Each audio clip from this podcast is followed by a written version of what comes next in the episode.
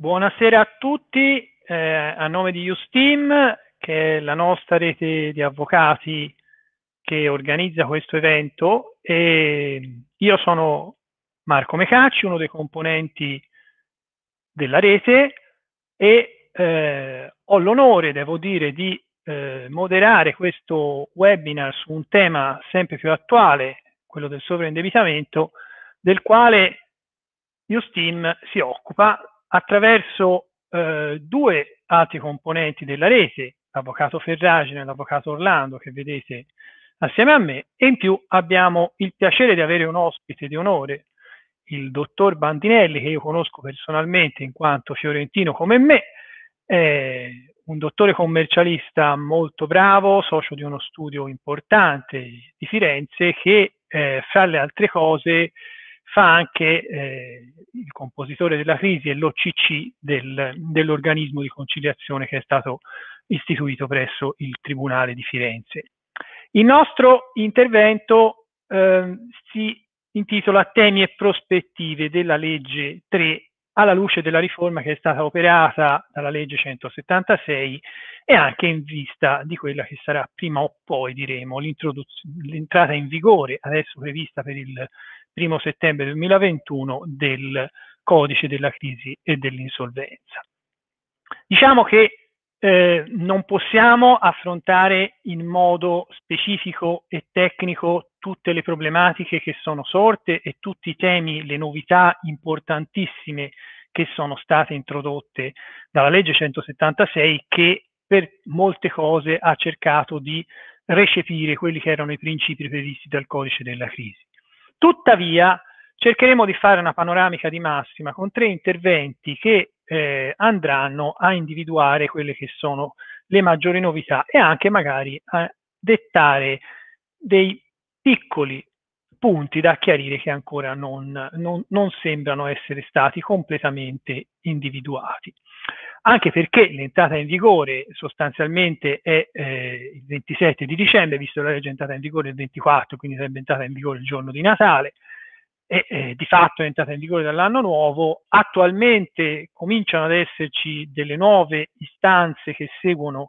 la, eh, la nuova formulazione della legge 3, ma naturalmente questo eh, è ancora prematuro perché sappiamo bene che gli OCC, appunto, eh, come ci dirà, spiegherà poi il dottor Bandinelli, devono organizzare il lavoro prima di poter arrivare poi a portare le istanze direttamente alle corti e questo richiede del tempo. Quindi siamo in una situazione ancora sostanzialmente di limbo in cui questa legge sta cominciando a dare i suoi primi buoni frutti, diciamo da un punto di vista sistematico, ma ancora non ci sono risultati concreti.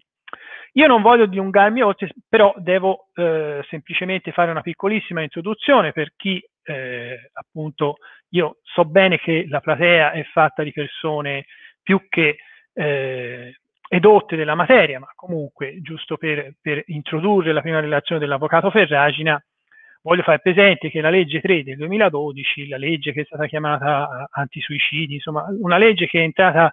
in vigore in un altro periodo emergenziale, era un periodo di emergenza economica, c'era il governo Monti e fu approvata in fretta e furia senza sostanzialmente avere né capo né coda, questo lo possiamo dire, perché eh, fu inserita in una in disposizioni antiusura la legge 3 sostanzialmente per quanto riguarda il sovraindebitamento parte dall'articolo 6, quindi cinque, i primi cinque articoli non riguardano assolutamente la nostra materia e eh, di fatto era sostanzialmente inapplicabile, tant'è vero che non si sono verificati nessun tipo di, eh, di, di casi poi riconducibili a quella. Pochi mesi dopo il decreto 179 del 18 ottobre del 2012 ha profondamente riformato la materia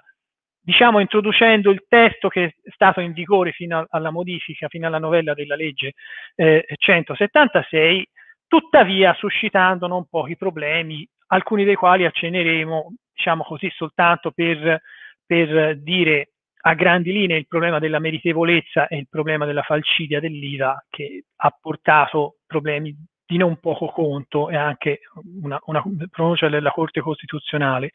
Nelle more tra la legge 176 del 2020 e eh, la legge 179 del 2012 è stato approvato il codice della crisi e dell'insolvenza che avrebbe dovuto riformare completamente la materia ed entrare in vigore inizialmente il 15 agosto del 2020. Sappiamo però poi che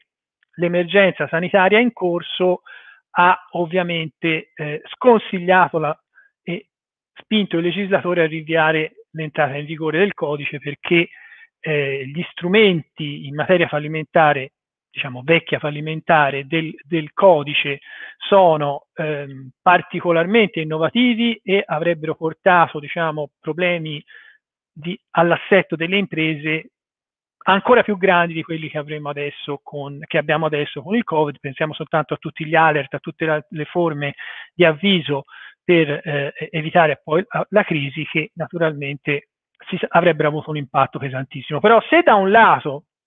il codice della crisi e dell'insolvenza deve essere sospeso per quanto riguarda la materia vecchia fallimentare, diciamo il vecchio decreto 267, per quanto riguarda invece la legge sul sovraindebitamento c'erano delle novità importanti che forse avrebbero meritato di entrare in vigore. Questo non è successo finché poi il legislatore con la legge 176 ha cercato di applicare alla legge 3, riformandola profondamente, i principi che saranno poi recepiti all'entrata in vigore del codice della crisi e dell'insolvenza, seppure con delle criticità che ovviamente eh, potremo eventualmente segnalare. Per il momento ci dobbiamo accusare, occupare della legge 3 perché eh, il codice ancora non è entrato in vigore, né sappiamo,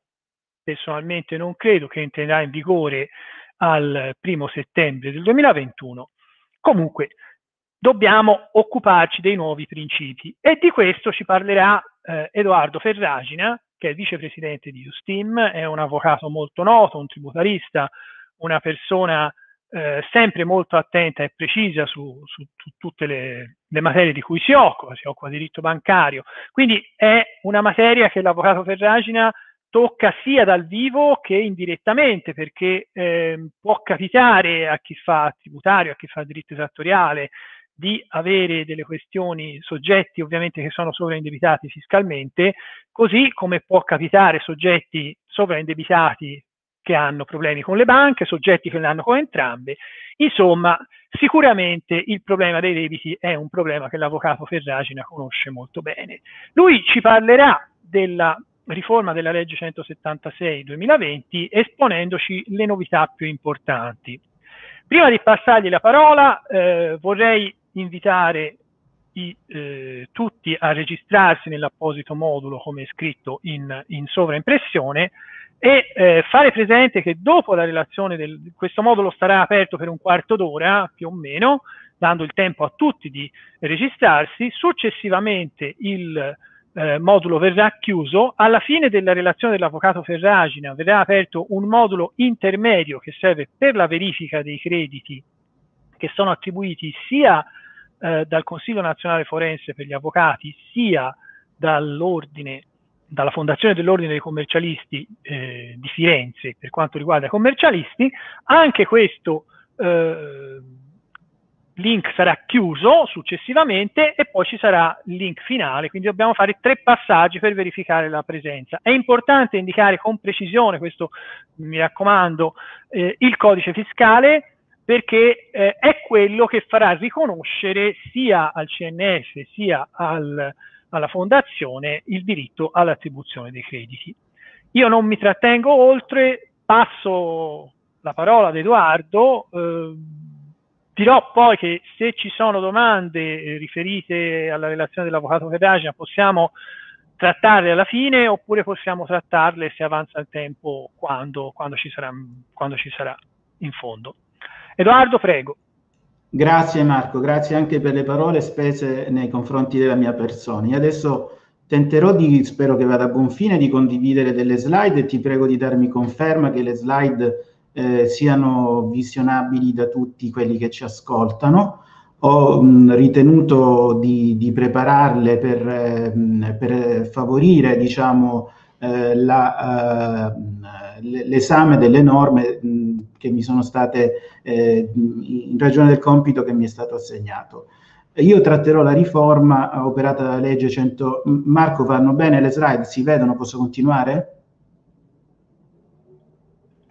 Sì, Edoardo, si vede tutto perfettamente. Ah, perfetto, grazie. Eh, dicevo, io tratterò la riforma della legge 176 del 2020 facendo ovviamente un accenno solo a quelle che sono eh, le novità più rilevanti e soprattutto poi vedremo la norma eh, di chiusura, eh, la, l'impatto della riforma sulle procedure in corso, sulle domande eh, già introdotte già, o quelle già eh, da, da introdurre. Eh, si tratta di, della legge entrata in vigore, come ci ricordava Marco, il 25 dicembre eh, dello, scorso, dello, scorso, anno e la norma che ci interessa è il 4 ter eh, della legge 176 del 2020, che come ha già anticipato Marco Mecacci ha portato numerosi cambiamenti, cambiamenti che eh, a mio avviso sono, sono, stati tutti utili e sono stati tutti improntati a ridare vigore al, all'istituto del sovraindebitamento, perché Marco lo ha già anticipato. Questa legge nel corso degli anni, eh, nonostante le buone intenzioni del legislatore, non ha mai funzionato e credo che non poteva, non, non poteva, essere, di, non poteva andare diversamente, perché si tratta, di una, si tratta di un istituto, quello del sovraindebitamento, che non è proprio della nostra cultura giuridica. Eh, un principio cardine del nostro ordinamento è, è fissato all'articolo 2740 del Codice Civile in tema di responsabilità patrimoniale. Ebbene, sappiamo che ai sensi dell'articolo 2740, primo comma, il, ehm, eh, il debitore risponde eh, per, eh, con tutti i suoi beni per l'adempimento delle obbligazioni che ha, che ha contratto e risponde con tutti i suoi beni presenti e anche futuri. E questo, eh, da principio cardine del nostro ordinamento, è oggettivamente un ostacolo eh, a, al riconoscimento del, del, beneficio dell'esdebitazione, che è poi questa la finalità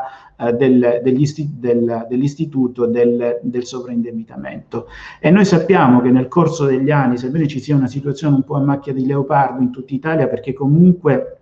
le, le, decisioni dei vari magistrati non sono sempre andate nella stessa direzione. Sappiamo che soprattutto eh, le, i piani eh, del consumatore, ma anche gli accordi, si arenavano allorché si andava a, a scrutinare il, um, il, requisito della meritevolezza in capo al soggetto sovraindebitato. Oggi abbiamo la fortuna di avere il dottor Lorenzo Bandinelli, responsabile dell'OCC di Firenze, e credo che potrà confermare che anche in una città di grandi dimensioni come può essere Firenze, eh, probabilmente sono davvero pochissimi i piani che poi sono andati del consumatore o, o peggio ancora gli accordi che poi sono andati a buon fine. Molto più applicazione ha avuto dal punto di vista pratico le procedure eh, di, di liquidazione valutazione del, del, patrimonio. Diciamo, io me ne sono sempre occupato, mh, come anticipato Marco, non perché eh, come attività ehm, diciamo, tuteli eh, dei, dei, debitori eh, che debbano risolvere le proprie pendenze eh, con, eh, con, il ceto creditorio, ma l'ho sempre fatto eh, dalla, dalla visuale degli enti impositori che io eh, normalmente tutelo, quindi gli uffici degli enti tributari, anche delle amministrazioni, soprattutto mh, delle amministrazioni locali, che si sono trovati spesso a contatto eh, con l'istituto del sovrindebitamento e vedremo che questa riforma eh, operata dalla legge 176 del 2020 contiene anche delle rilevanti novità eh, per quello che riguarda il rapporto fra l'OCC e gli enti impositori. E vediamo un po' uh, la prima modifica. La prima modifica eh, riguarda l'articolo 6 della legge 3 del, eh, del 2012, la nozione di consumatore. Eh, si tratta, come, come, potete già leggere sulla slide, ehm, della stessa definizione contemplata nel codice per della crisi eh, dell'insolvenza. Oggi per consumatore si intende la persona fisica che agisce per, per scopi estranei all'attività imprenditoriale commerciale, artigiano, professionale eventualmente svolta. Fin qui la norma è identica a quella dell'originaria legge 3, però poi aggiunge anche se si tratta di socio di una delle società appartenenti a uno dei tipi regolati nei capi 3, 4, 5 eh, del libro quinto, eh, 4 e 6, chiedo scusa, del titolo quinto del libro quinto del codice civile per debiti estranei a quelli sociali. Si tratta delle società di persone. Questa era una delle eh, situazioni che spesso inibivano la, la, stessa presentazione della domanda al sovraindebitato, perché se socio eh, di una società di persone, ad esempio, sappiamo che si trattava di un, di un soggetto potenzialmente fallibile e quindi la nuova disposizione di consumatore consente di superare uno dei più grossi ostacoli alla diffusione dell'istituto del sovraindebitamento in relazione ai soggetti potenzialmente fallibili in quanto soci eh, di società di persone. Naturalmente possono accedere alle procedure previste dalla legge 3 eh, e poi quando sarà dal codice di, mh, della crisi e dell'insolvenza lo che andrà in vigore solo per quel che riguarda eh, debiti di carattere personale. Quindi anche il socio limitatamente responsabile di una società di persone, quindi socio di un SNC, un accomandatario, è incluso tra i consumatori. Eh, pare, dicevo, questa è una mia riflessione, non sussistere la possibilità per il socio limitatamente responsabile di accedere autonomamente ad una procedura di esdebitazione anche in riferimento ai debiti eh, sociali, perché da come è strutturata la norma eh, che eh, ci dà una nuova definizione di consumatore aggiungendo anche il socio di una delle società di una società di persone eh, parrebbe non contemplare questa eh, possibilità. Si tratta di una scelta poco giustificabile in quanto è normale che un soggetto sovraindebitato eh, normalmente cumuli sia debiti di natura personale che debiti di carattere societario e allo Stato potrebbe anche ritenersi necessario eh, per uno stesso soggetto addirittura proporre più, proced- più, procedure, una per la società che poi effetti quanto ai debiti sociali anche per il socio e una eh, per i singoli soci eh, che saranno fra di loro distinte e autonome. Potrebbe dunque venir meno in alcuni determinati casi il carattere unitario della procedura, che è un'altra delle finalità a cui tende eh, questa legge di riforma 176 del 2020, che come vedremo eh, impatta notevolmente sul, sulla completa ossatura eh, della, della, legge 3 del 2012. Poi c'è l'articolo 7. L'articolo 7 ha subito, pres- relativo ai presupposti di ammissibilità, ha eh, subito numerose, numerose modifiche eh, è stato anzitutto soppresso il periodo terzo del comma 1 e questa è una delle, eh, diciamo una delle eh, più importanti eh, modifiche effettuate dal, dal, legislatore, perché ci dice eh, con la soppressione in ogni caso con riguardo ai tributi costituenti risorse proprie dell'Unione Europea, all'imposta sul valore aggiunto e alle ritenute operate e non versate, il che il piano del consumatore può prevedere esclusivamente la dilazione di pagamento. Ebbene, questo periodo è stato soppresso. Sapete, probabilmente tutti quelli che si sono già occupati di sovrindebitamento sicuramente lo sanno, questo era un altro dei grandi limiti alla, uh, diciamo, all'utilizzo delle procedure di sovrindebitamento, perché non era possibile in relazione all'imposta sul valore aggiunto e alle ritenute operate eh, prevedere una falcidia, poiché era solo possibile eh, prevedere il loro pagamento rateale. Oggi non è più così, la modifica come sappiamo è in linea con le disposizioni del codice della crisi eh, che prevedono appunto la possibilità della falcidia dei crediti erariali per IVA e anche delle ritenute. La stessa modifica è peraltro assolutamente opportuna in quanto in mancanza di modifiche espresse alla legge 3 del 2012 sussisteva una sostanziale disparità di fra- trattamento eh, fra la giurisprudenza, eh, una, eh, fra eh, soggetti che si trovano sostanzialmente nelle stesse eh, condizioni. e per di più ormai si era consolidata una giurisprudenza che ammetteva la falcidia di tali crediti, sempre a determinate eh, condizioni che poi vedremo per il concordato.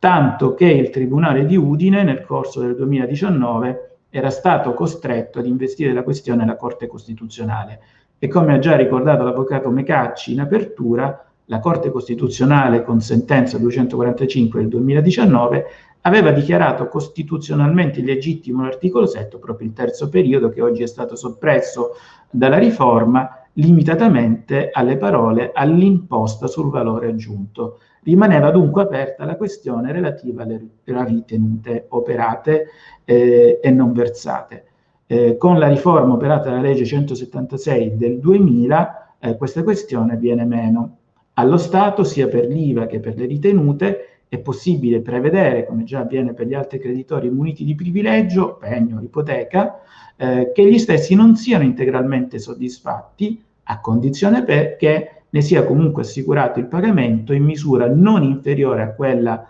realizzabile, avuto riguardo al valore di mercato attribuibile ai beni o ai diritti sui quali insiste la causa di prelazione così come attestato dagli organismi di composizione della crisi. In sostanza è stato mutuato dall'istituto del concordato previsto dalla legge fallimentare, quello che era già previsto eh, nell'istituto del concordato previsto dalla legge eh, fallimentare. In sostanza è possibile la falcidia dell'IVA e anche delle ritenute a condizione che eh, ci sia un'attestazione dell'organismo, in questo caso di composizione della crisi, eh, che attesti che sia comunque assicurato un eh, pagamento in misura non inferiore a quella realizzabile in, qua, in caso di eh, liquidazione. Quindi occorrerà normalmente una perizia di stima dei beni sui quali insiste il privilegio e, e dalla perizia dovrà emergere che ciò che i creditori privilegiati appunto potranno ricavare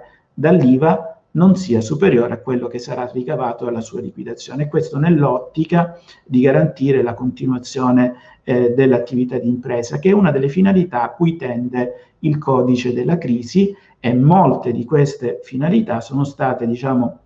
e molte delle norme che sono meglio, che sono espressione di questa finalità, sono state già eh, approvate sono state, e trovano già utilizzo eh, nella legge 3 del 2012 grazie proprio a questa riforma operata dalla legge 176. Al comma 2, poi dopo la lettera D, sempre dell'articolo 7, sono aggiunte le seguenti voci. È dunque previsto che la proposta non è ammissibile quando il debitore, anche se sia un consumatore, ha già beneficiato dell'esdebitazione per ben due volte. Quindi, letta contrario, questa norma ci dice che per due volte il consumatore che non abbia agito con dolo, colpa grave, vedremo un po' più avanti questi requisiti, che sono, che sostituiscono, ve lo anticipo, quelli della meritevolezza, può ottenere il beneficio dell'esdebitazione. Ed è proprio questo il punto. Lo scopo della legge 3 del 2012 non è quella di garantire i creditori, ma è soprattutto quella di garantire l'esdebitazione del soggetto sovraindebitato. Perché il legislatore, l'ordinamento, hanno valutato prevalenti gli interessi del, del consumatore o comunque del soggetto sovraindebitato che abbia accumulato crediti, eh, cioè, chiedo scusa, debiti in, in, maniera superiore a quelli che può ragionevolmente eh, affrontare, quindi siano in una situazione di squilibrio patrimoniale, dicevo, ha ritenuto prevalenti le ragioni eh, del, eh, del soggetto sovraindebitato senza colpa, eh, ad ottenere l'esdebitazione piuttosto che quelle del creditore ad ottenere l'esazione del proprio credito. E questo è un cambio eh, di veduta, eh, diciamo, un cambio di visuale molto importante rispetto a quello che prevede, che prevede la nostra disciplina codicistica, che vi ripeto, l'articolo 2740 detta una norma cardine dell'ordinamento, quella appunto della responsabilità eh, patrimoniale.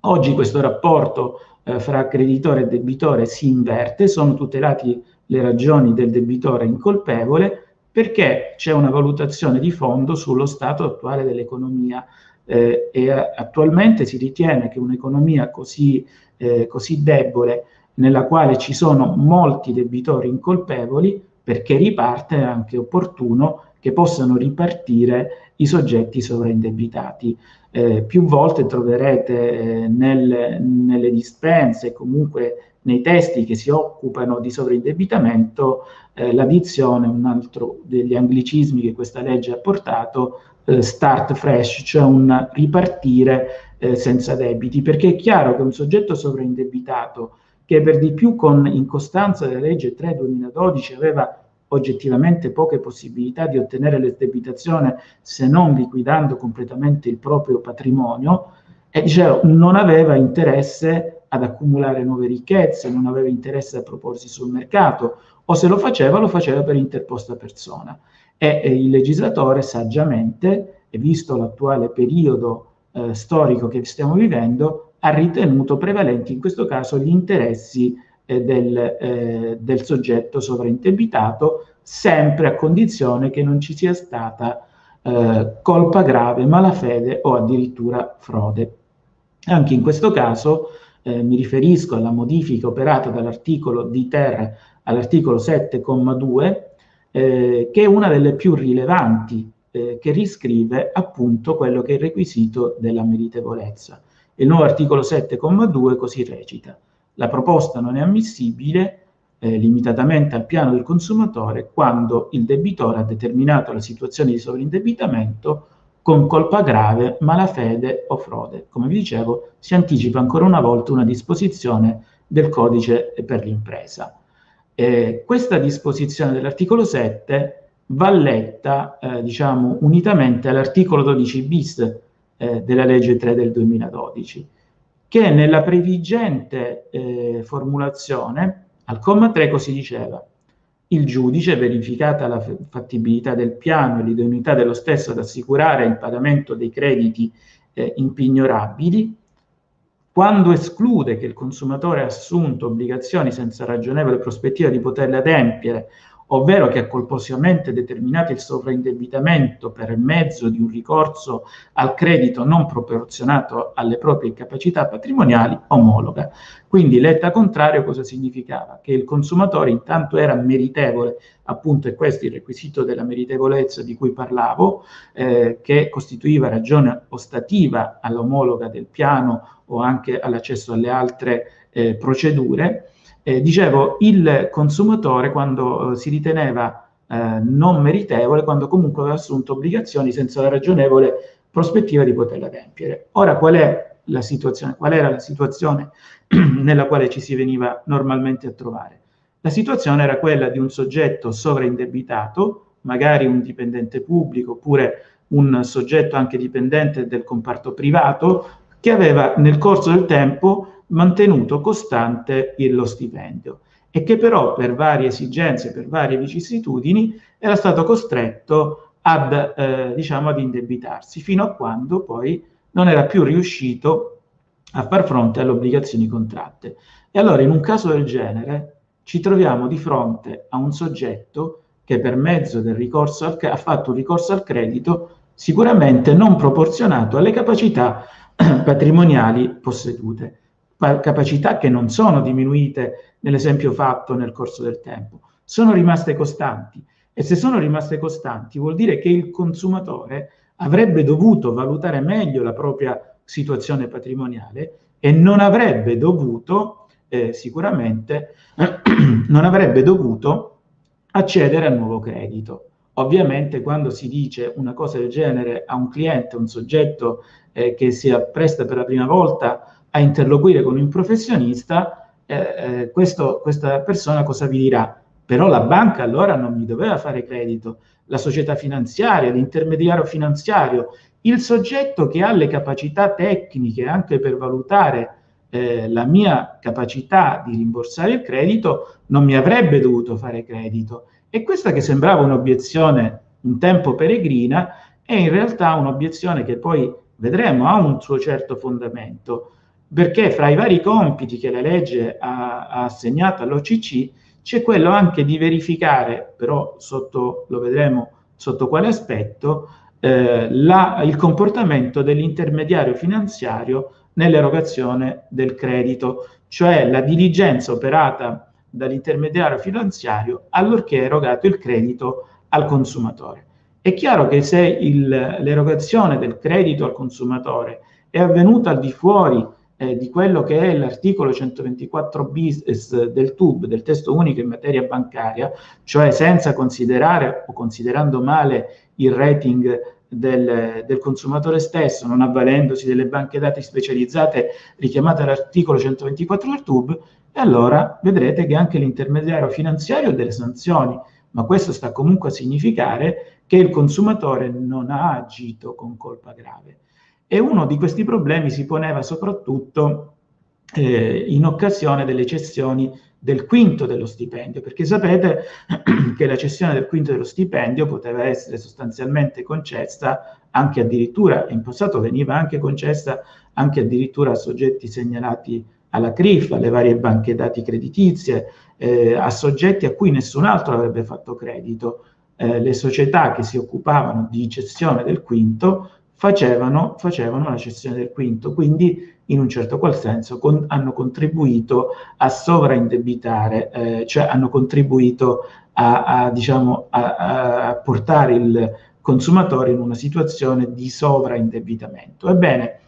la, nella vigente formulazione dell'articolo 12, tutti questi consumatori eh, che si trovavano in, in, una condizione del genere, ed erano davvero tanti, eh, non potevano accedere ai benefici previsti dalla legge, cioè all'esdebitazione sostanzialmente, in quanto avrebbero comunque assunto obbligazioni senza la ragionevole prospettiva di poterle adempiere, o comunque facendo ricorso al credito non proporzionato alle proprie capacità patrimoniali. E questo concetto di meritevolezza fortunatamente è venuto meno, come abbiamo visto, eh, oggi si parla di colpa grave, malafede o frode. Eh, questi comportamenti del consumatore, cioè l'assunzione di obbligazioni senza ragionevole prospettiva di poter adempiere alle obbligazioni contratte, integravano quella che si dice una colpa lieve del consumatore, che comunque eh, rientrava nell'ambito del, della categoria della non meritevolezza e pertanto si escludeva il beneficio dell'esdebitazione. E badate bene che eh, i, i, vari tribunali d'Italia, ora poi so che ci sono anche delle situazioni diverse a livello di giurisprudenza di merito. Io quando ho introdotto il discorso ho parlato di situazione a macchia di leopardo, cioè questa non è una situazione comune in tutti i tribunali. In molti tribunali non si è diciamo, aderito a questa impostazione così rigorosa, però vi posso assicurare che in molti altri invece questa era una interpretazione assolutamente normale. E diciamo come paradigma di questo eh, diciamo, filone interpretativo vi leggo una semplice massima del Tribunale di Cagliari, che dice così, la legge 3 del 2012 non tutela il debitore che ha assunto obbligazioni per motivi meritori, per esempio per motivi di salute, di studio, di mantenimento di uno standard di vita dignitoso, eccetera, eccetera, poiché non ha alcuna finalità assistenziale. E questo è il punto se la legge 3 non ha finalità assistenziali, il, il eh, consumatore non deve comunque assumere obbligazioni senza la ragionevole prospettiva di poterle adempiere.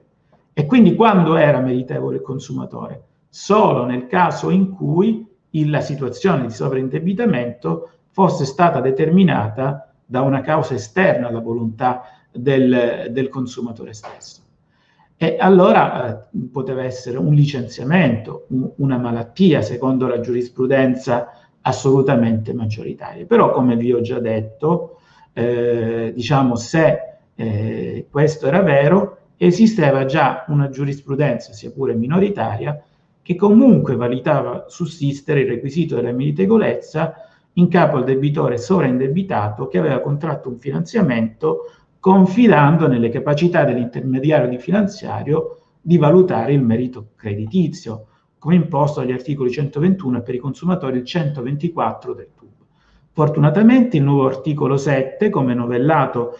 dalla legge 176 del 2020, eh, non prevede più questa causa ostativa all'omologazione eh, e non prevede più eh, diciamo, questa colpa che io ho definito lieve, prevede una colpa grave. E qual è la colpa grave? La colpa grave è quella del consumatore che oggettivamente ha sperperato il suo patrimonio. Quindi si è di molto ridotto eh, diciamo, l'ambito di operatività di questa causa ostativa e sarà molto più difficile che un piano, un accordo, non, eh, un piano del consumatore non passi perché il consumatore non è stato meritevole perché se ha assunto troppi debiti, probabilmente li ha assunti con colpa lieve, che ormai però non rivela più ai fini della meritevolezza, ma li ha assunti anche per un comportamento eh, che è riferibile a un intermediario finanziario, che come vedremo anche, subisce anche una sanzione di carattere processuale nel caso in cui emerga questo dagli atti e soprattutto lo segnali l'OCC. Vedrete eh, quante cose in base alla riforma deve fare eh, l'OCC. Allo Stato l'articolo 12 bis preclude l'omologa del piano del consumatore solo, nel caso in cui il debitore abbia determinato il sovraindebitamento con dolo o colpa grave. È la stessa disciplina che si rinvia nel codice della crisi e dell'insolvenza. Quali sono i casi di dolo? Beh, i casi di dolo sono quelli di sostanzialmente sottrazione fraudolenta di garanzie eh, patrimoniali al, ai soggetti creditori, quindi eh, la, la, simulazione di una vendita, eh, una donazione, un, la, l'istituzione eh, di un trust che è un atto normalmente a titolo gratuito, ehm, o tutte situazioni nei quali i debitori cercano di, dona, di non adempiere. Ebbene, in casi del genere si può ritenere che ci sia dolo, cioè si possa parlare di atto in frode al creditore, anche se questa tesi che vi ho appena espresso non è così eh, scontata come a prima vista potrebbe sembrare. E poi ci sono i casi, i, i casi di colpa grave, che sono quelli della inescusabile negligenza eh, del consumatore, che per esempio è investito su una piattaforma online, quelle che vanno tante di moda, Forex, penso a investimenti del genere eh, o altro, abbia investito le sue, eh, se, sempre che non sia una patologia questa, perché in quel caso potrebbe anche far ricorso al suo indebitamento. Dicevo, quindi salvo che non sia un caso del genere, è oggettivamente difficile ipotizzare casi eh, di colpa grave. Proseguiamo. Articolo di quater eh, modifica eh, il comma 2 dell'articolo 7. E cosa ci dice il nuovo comma 2 dell'articolo 7? Che la proposta non è ammissibile quando il debitore, anche consumatore, o limitatamente all'accordo di consumazione della crisi, abbia commesso atti diretti a frodare le ragioni dei creditori. Ora questa modifica è relativa all'accordo e qui si parla di atti diretti a frodare le ragioni del eh, creditore. Eh, vediamo precedente, la precedente edizione della legge. All'articolo 10 prevedeva la nozione di atti in frode ai creditori. Il nuovo articolo 7,2 lettera di quater ci dice atti diretti a frodare le ragioni dei creditori. Eh, sembrerebbe una specificazione di quelli che sono gli atti in frode, quindi eh, atti in frode o a frodare le ragioni del, del, dei creditori oltre ad essere una specificazione, insomma, altro non si può dire poiché si tratta eh, di, no, di, disposizioni sostanzialmente analoghe. Ribadito che per atti in frode si intendono quelli che sottraggono eh, la garanzia eh, patrimoniale ai creditori, eh, creditori stessi. Eh, io non credo che ci sia una differenza fra l'attuale versione e la precedente diciamo che si tratta di una modifica di carattere minore. Una, una modifica invece più rilevante è previsto al comma 2 ter dell'articolo 7, perché ci dice che l'accordo di composizione, quindi stiamo parlando sempre di accordo,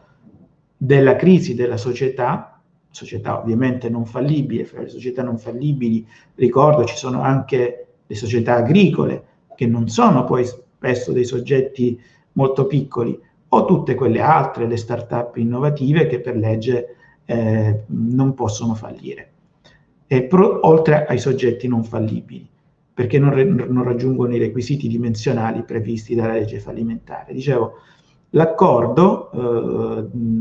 della società produce i suoi effetti anche nei confronti dei soci limitatamente responsabili. Come abbiamo visto all'inizio del nostro discorso, si tratta di debiti sociali. Anche in tal caso si tratta di una norma contemplata nell'articolo 79 del codice della crisi. Tuttavia, ad essere più precisi, nel codice della crisi, dove è prevista una norma sostanzialmente identica, ci dice eh, il codice della crisi, salvo patto contrario, l'accordo di composizione della crisi della società produce i suoi effetti anche nei confronti dei soci limitatamente responsabili.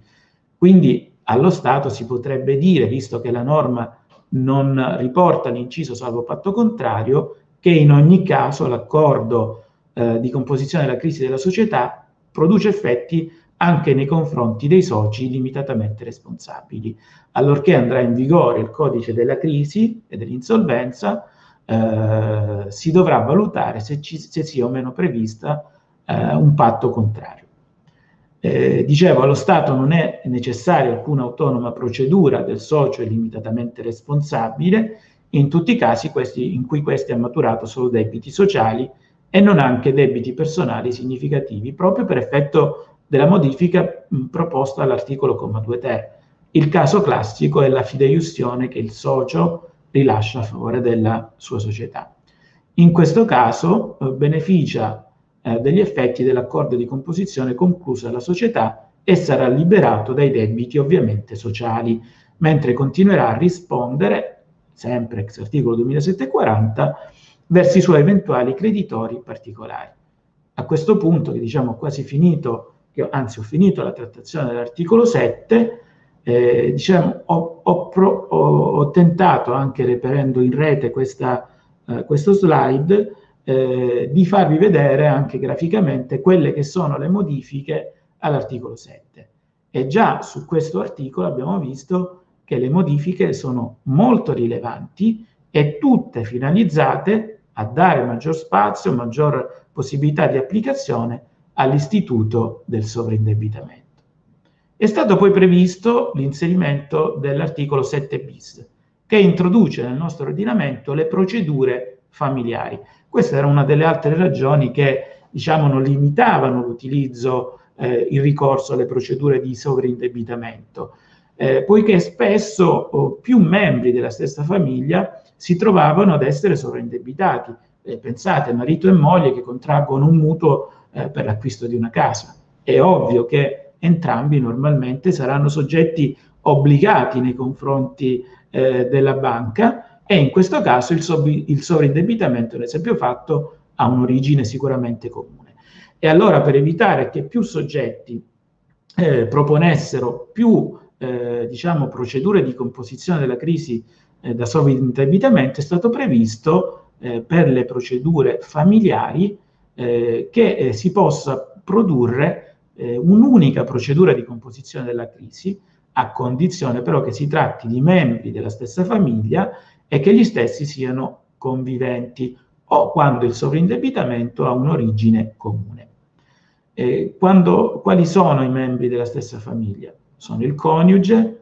eh, i parenti entro il quarto grado, gli affini entro il secondo e le parti dell'unione civile, i conviventi di fatto, di cui alla legge eh, 20 maggio eh, 2016 numero 76.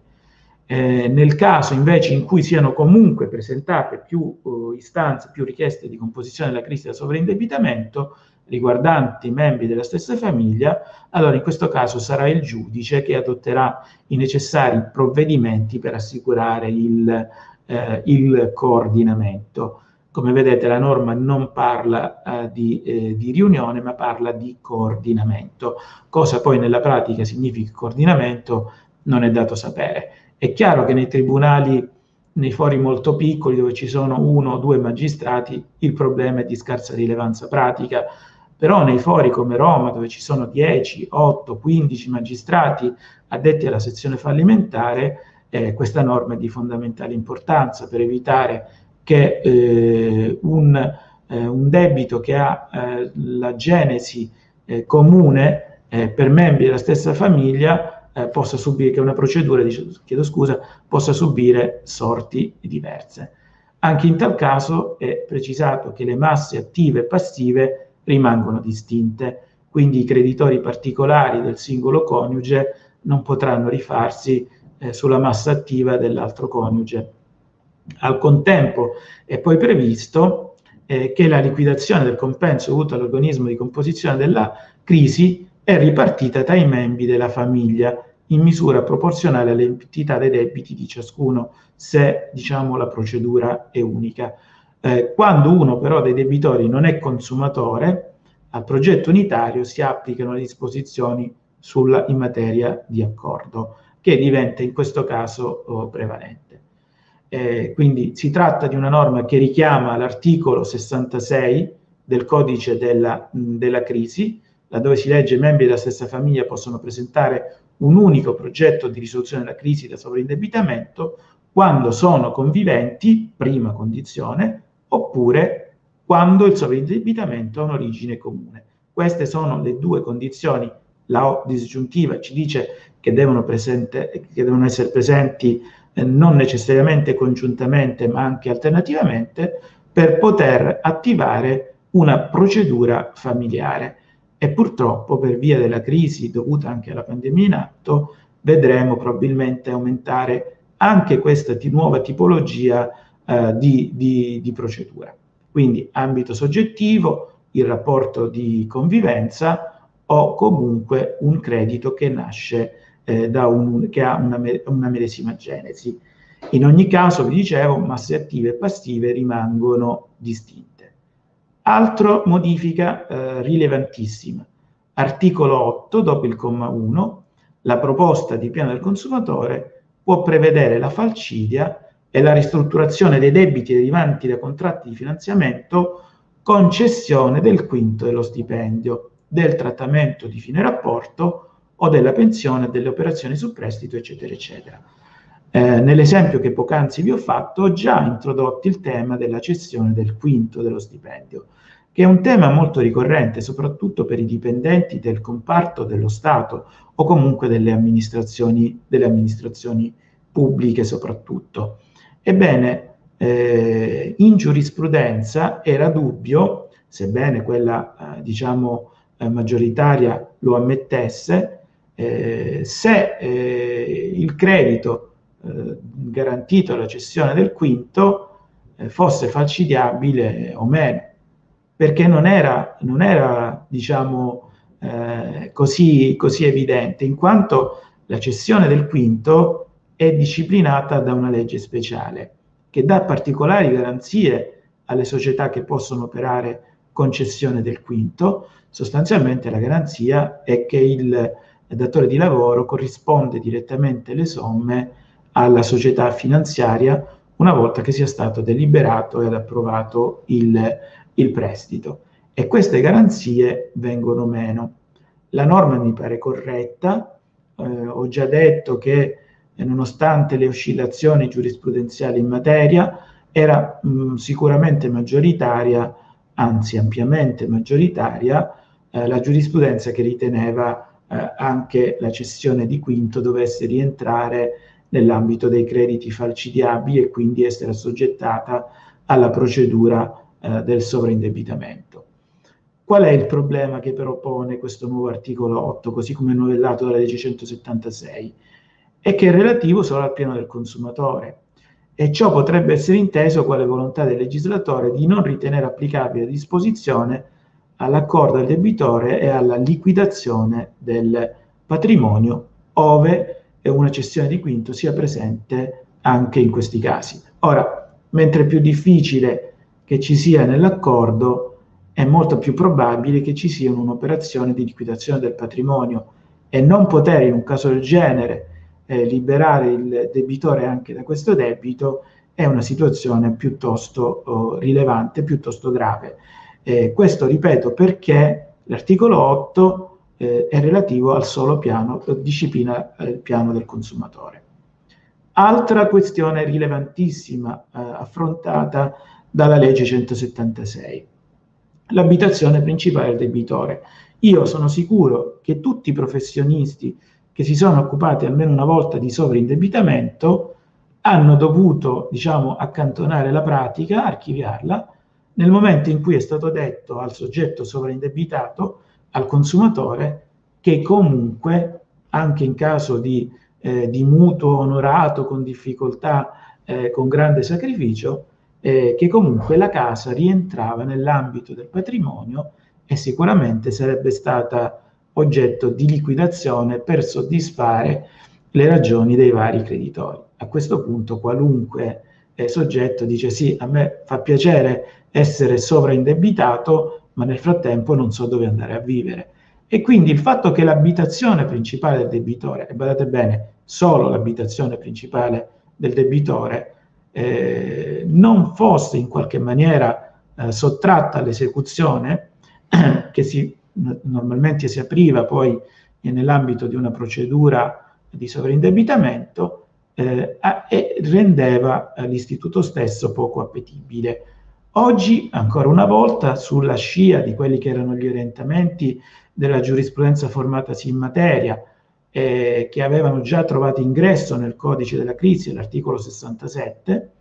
l'articolo 1 ter prevede la proposta del piano del consumatore, ma anche quella di accordo, formulata dal consumatore, possono prevedere anche il rimborso alla scadenza convenuta delle rate a scadere del contratto garantito da ipoteca iscritta sull'abitazione del debitore, se lo stesso, alla data del deposito della proposta, ha adempiuto le proprie obbligazioni o, quindi in alternativa, se il giudice lo autorizza al pagamento del debito per capitale e interessi scaduto a tale data. Cioè se il mutuo è in bonus, cioè se non ci sono delle rate scadute eh, da, da corrispondere, eh, si può, diciamo, salvare l'abitazione principale. Altro articolo, eh, sempre mutuato dal codice eh, della crisi, 1 eh, quater, quando l'accordo è proposto da un soggetto che non è consumatore e contempla continu- la continuazione dell'attività aziendale, è possibile prevedere il rimborso alla scadenza convenuta delle rate a scadere del contratto di mutuo con garanzia reale gravante sui beni strumentali e l'esercizio eh, dell'impresa. Ora, badate bene, eh, potrebbe sembrare una norma di scarsa rilevanza, poiché si parla di soggetto non consumatore e si parla, qui si fa chiaramente riferimento a mutuo con garanzie reali, probabilmente si fa riferimento, anzi quasi sicuramente al leasing o anche al leasing. Allora il problema, eh, eh, chiedo scusa, al mutuo con garanzia reale eh, sui beni strumentali all'esercizio dell'impresa. Allora qual è la rilevanza di questa norma? È che purtroppo fra soggetti non consumatori che continuano l'attività aziendale ci sono anche i liberi professionisti e molti liberi professionisti in questo momento tragico sono pesantemente colpiti dalla crisi e io vi posso assicurare che già tre o quattro eh, diciamo, eh, colleghi mi hanno chiesto come fare per risolvere le loro posizioni e per continuare eh, l'attività aziendale e purtroppo per loro non c'è altra alternativa al sovraindebitamento. Quindi quando si dice soggetto non consumatore, eh, purtroppo si, si riferisce proprio alle persone che come noi sono dei liberi eh, professionisti, eh, come immagino la platea di quanti ci stanno ascoltando. E soprattutto nell'ambito delle professioni tecniche è un vero e proprio disastro la situazione economica, perché le professioni tecniche, soprattutto quelle che vivevano di edilizia, è da molti anni che non riescono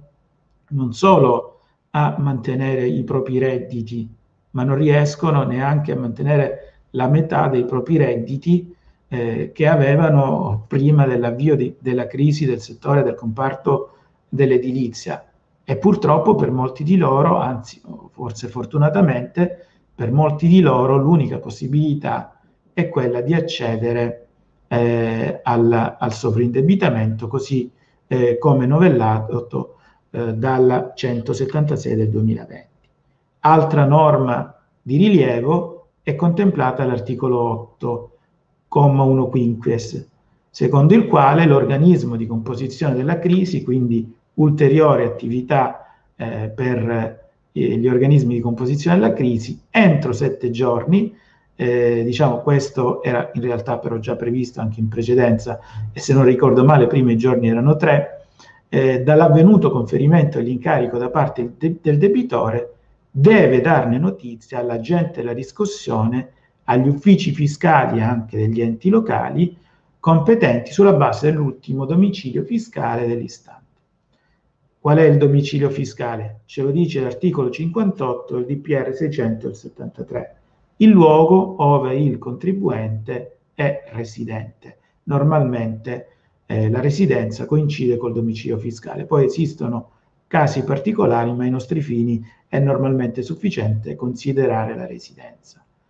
i quali questi enti eh, devono entro 30 giorni comunicare il debito tributario. Ma badate bene, non solo quello accertato, cioè non solo quello che è già scaduto, ma anche gli eventuali accertamenti pendenti, cioè le amministrazioni finan- finanziarie deve provvedere a liquidare le dichiarazioni dei redditi che non siano state ancora liquidate. Eh, se ci sono degli accertamenti che non sono stati notificati, devono comunque essere eh, comunicati all'OCC. Eh, l'agente della riscossione dovrà trasmettere tutta la posizione debitoria, tutti quindi eh, gli estratti ruolo al, a, all'organismo di composizione della crisi e così gli enti locali. Devo dire che eh, se la gente la riscossione, poi è sempre una situazione ancora una volta a macchia di leopardo, sono ormai abbastanza preparati perché comunque di procedure di sovrindebitamento forse non molte sono andate a buon fine, ma molte sono state iniziate, quindi questo adempimento iniziale viene comunque ormai eh, a conoscenza degli agenti della riscossione, così come degli uffici dell'amministrazione finanziaria, non così noto eh, per gli enti locali che hanno spesso estrema difficoltà a rispondere eh, non solo entro i 30 giorni, ma proprio a rispondere agli OCC, eh, perché spesso nelle piccole amministrazioni c'è un unico funzionario che si occupa della parte del bilancio, ma anche della parte tributaria, che si occupa delle, delle scadenze correnti e quindi non ha sempre la capacità di star dietro a tutto quello che eh, un, in, nell'ambito di un ufficio eh, tributi di un ente locale eh, si deve fare. E allora c'è da chiedersi cosa succede se entro i 30 giorni il debito tributario non è comunicato all'OCC?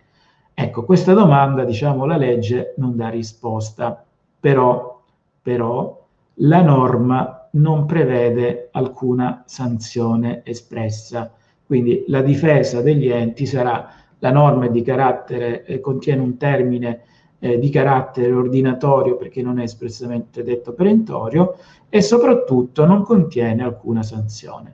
Temo che questa soprattutto, visto una certa benevolenza con le quali i magistrati si approcciano a, alle tematiche portate avanti dagli enti impositori che agiscono per finalità eh, diciamo di carattere pubblicistico. Temo che diciamo, questa eh, interpretazione sarà prevalente però è chiaro che se questo diciamo in un certo qual senso è ammissibile fino a quando il piano non è stato discusso se il piano viene discusso e approvato e la gente della riscossione o, gli enti impositori non comunicano, è chiaro che sopporteranno le ragioni del ritardo e quindi non potranno dolersi o impugnare eh, di, il, eh, il provvedimento se non hanno comunicato. Non tanto ciò che dagli uffici della gente della riscossione risulta già essere già in essere, perché questo normalmente eh, l'OCC lo ottiene, ma quello che gli uffici fiscali avrebbero dovuto notificare e, non notificare secondo le ordinarie scadenze, secondo i termini di decadenza, cioè quindi l'ultimo giorno dell'ultimo anno, come spesso fanno gli enti locali, ma avrebbero dovuto anticipare le operazioni di liquidazione o di accertamento e questo spesso non lo fanno. È chiaro che se il piano è già approvato, è già discusso, l'OCC non può sapere eh, tutto, eh, ovviamente eh, chiederà alla gente la riscossione dell'ente locale eh, quello che risulta in essere, questo probabilmente lo inserirà nel piano, il resto ho dei dubbi che sarà inserito nel piano. Ebbene, in un caso del genere, un eventuale ritardo, eh, visto che comunque la norma, l'articolo 8 lo dice espressamente, potrà essere eh, considerato, eh, diciamo, a danno del, eh, del, dell'ente stesso. Altra norma eh, variata, articolo 9,3 bis, proposta del piano del consumatore. Qui ci dice deve essere allegata una relazione dell'organi- dell'organismo di composizione. Le modifiche a questa disposizione non sono molto rilevanti, ma quella che è rilevante è la lettera E, che ci dice esattamente l'indicazione, quindi un altro compito dell'OCC, del fatto che ai fini della concessione del finanziamento il soggetto finanziatore, cioè l'intermediario finanziario, abbia o meno tenuto conto del merito creditizio del debitore valutato, con deduzione dell'importo necessario a mantenere un dignitoso tenore di vita in relazione al suo reddito disponibile. Poi aggiunge la norma che l'importo necessario a mantenere un dignitoso tenore di vita si ritiene idonea una quantificazione non ammontare dell'assegno sociale moltiplicato per un parametro corrispondente al numero dei componenti del nucleo familiare sulla, squadra, sulla scala di equivalenza dell'EISE. Allora cosa ci dice questa norma? Che anche il soggetto finanziatore deve preoccuparsi di ben erogare il credito, valutando il merito creditizio del, del suo cliente, perché se non valuta il merito creditizio del suo cliente, incorre in una sanzione, era quello che avevo anticipato poco fa.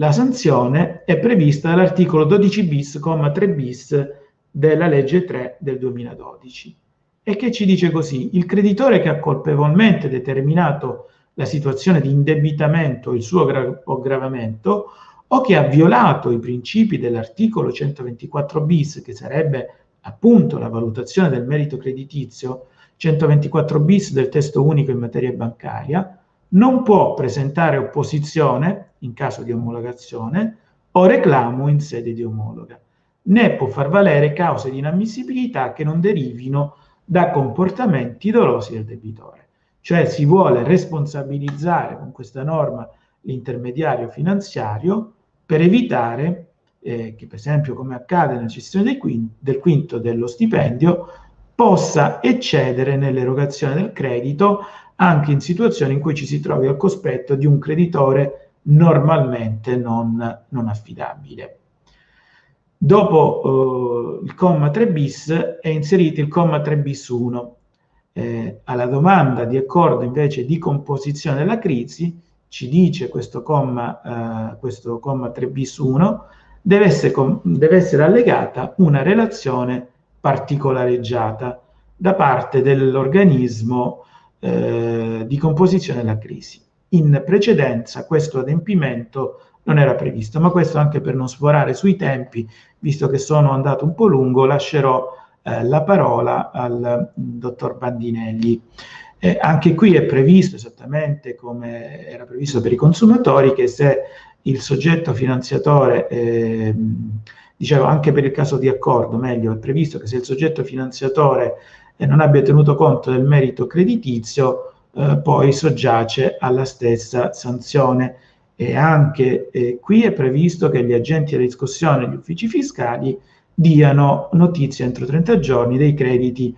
scaduti e a scadere. L'articolo 12, e ci avviamo velocemente alla conclusione, parla invece di omologazione dell'accordo e all'articolo 3, quater eh, prevede che il Tribunale omologa l'accordo di composizione della crisi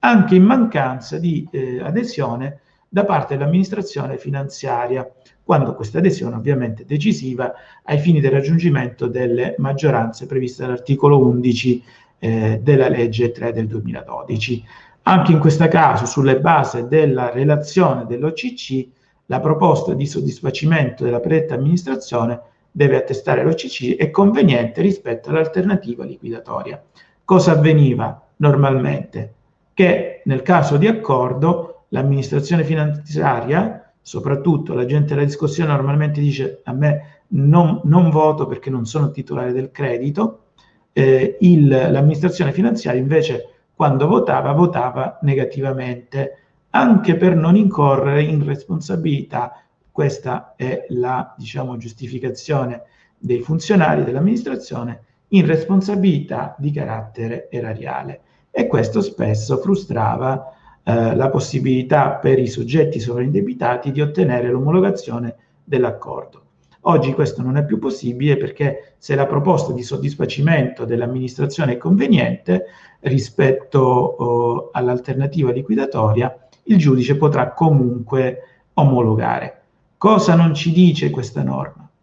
Restano esclusi di fatto i contributi previdenziali, perché qui la norma è molto precisa in quanto parla di crediti dell'amministrazione finanziaria. Per amministrazione finanziaria si intende l'erario. E purtroppo questo anche esclude i tributi dovuti agli enti locali,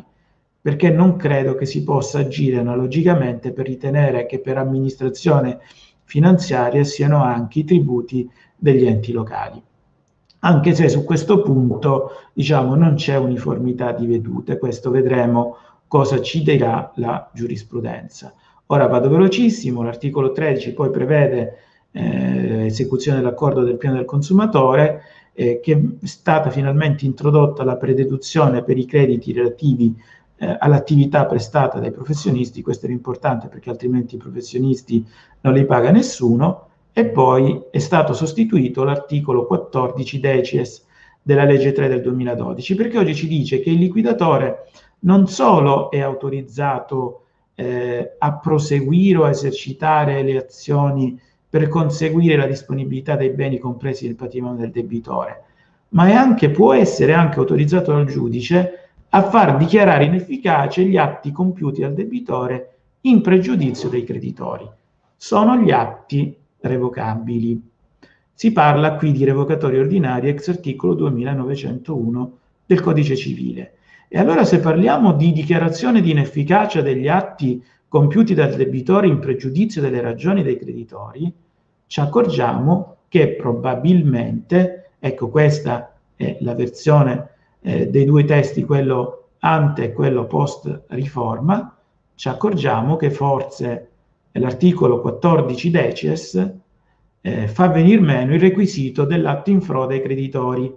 per i soli casi di liquidazione del patrimonio, perché nei casi di liquidazione del patrimonio potrebbe ritenersi oggi previsto che il liquidatore possa essere autorizzato a far dichiarare inefficace gli atti compiuti dal debitore. E infine la norma più importante, articolo quaterdeces, il debitore incapiente. Noi sappiamo, questo ce lo dice la prassi, io penso che appartenga al patrimonio conoscitivo di ognuno, di, di, di ogni professionista che almeno una volta si è occupato di sovraindebitamento. Alcuni soggetti sono totalmente incapienti, sono, diciamo così in maniera tecnica, nulla tenenti, non hanno un patrimonio e come si è sempre detto, se non hanno un patrimonio liquidabile, sono fuori anche eh, dal 14 terdeces, cioè dalla possibilità di andare alla liquidazione del patrimonio, perché un patrimonio non c'è. Se non hanno nulla da offrire, non si potrà fare il piano e non si potrà fare l'accordo.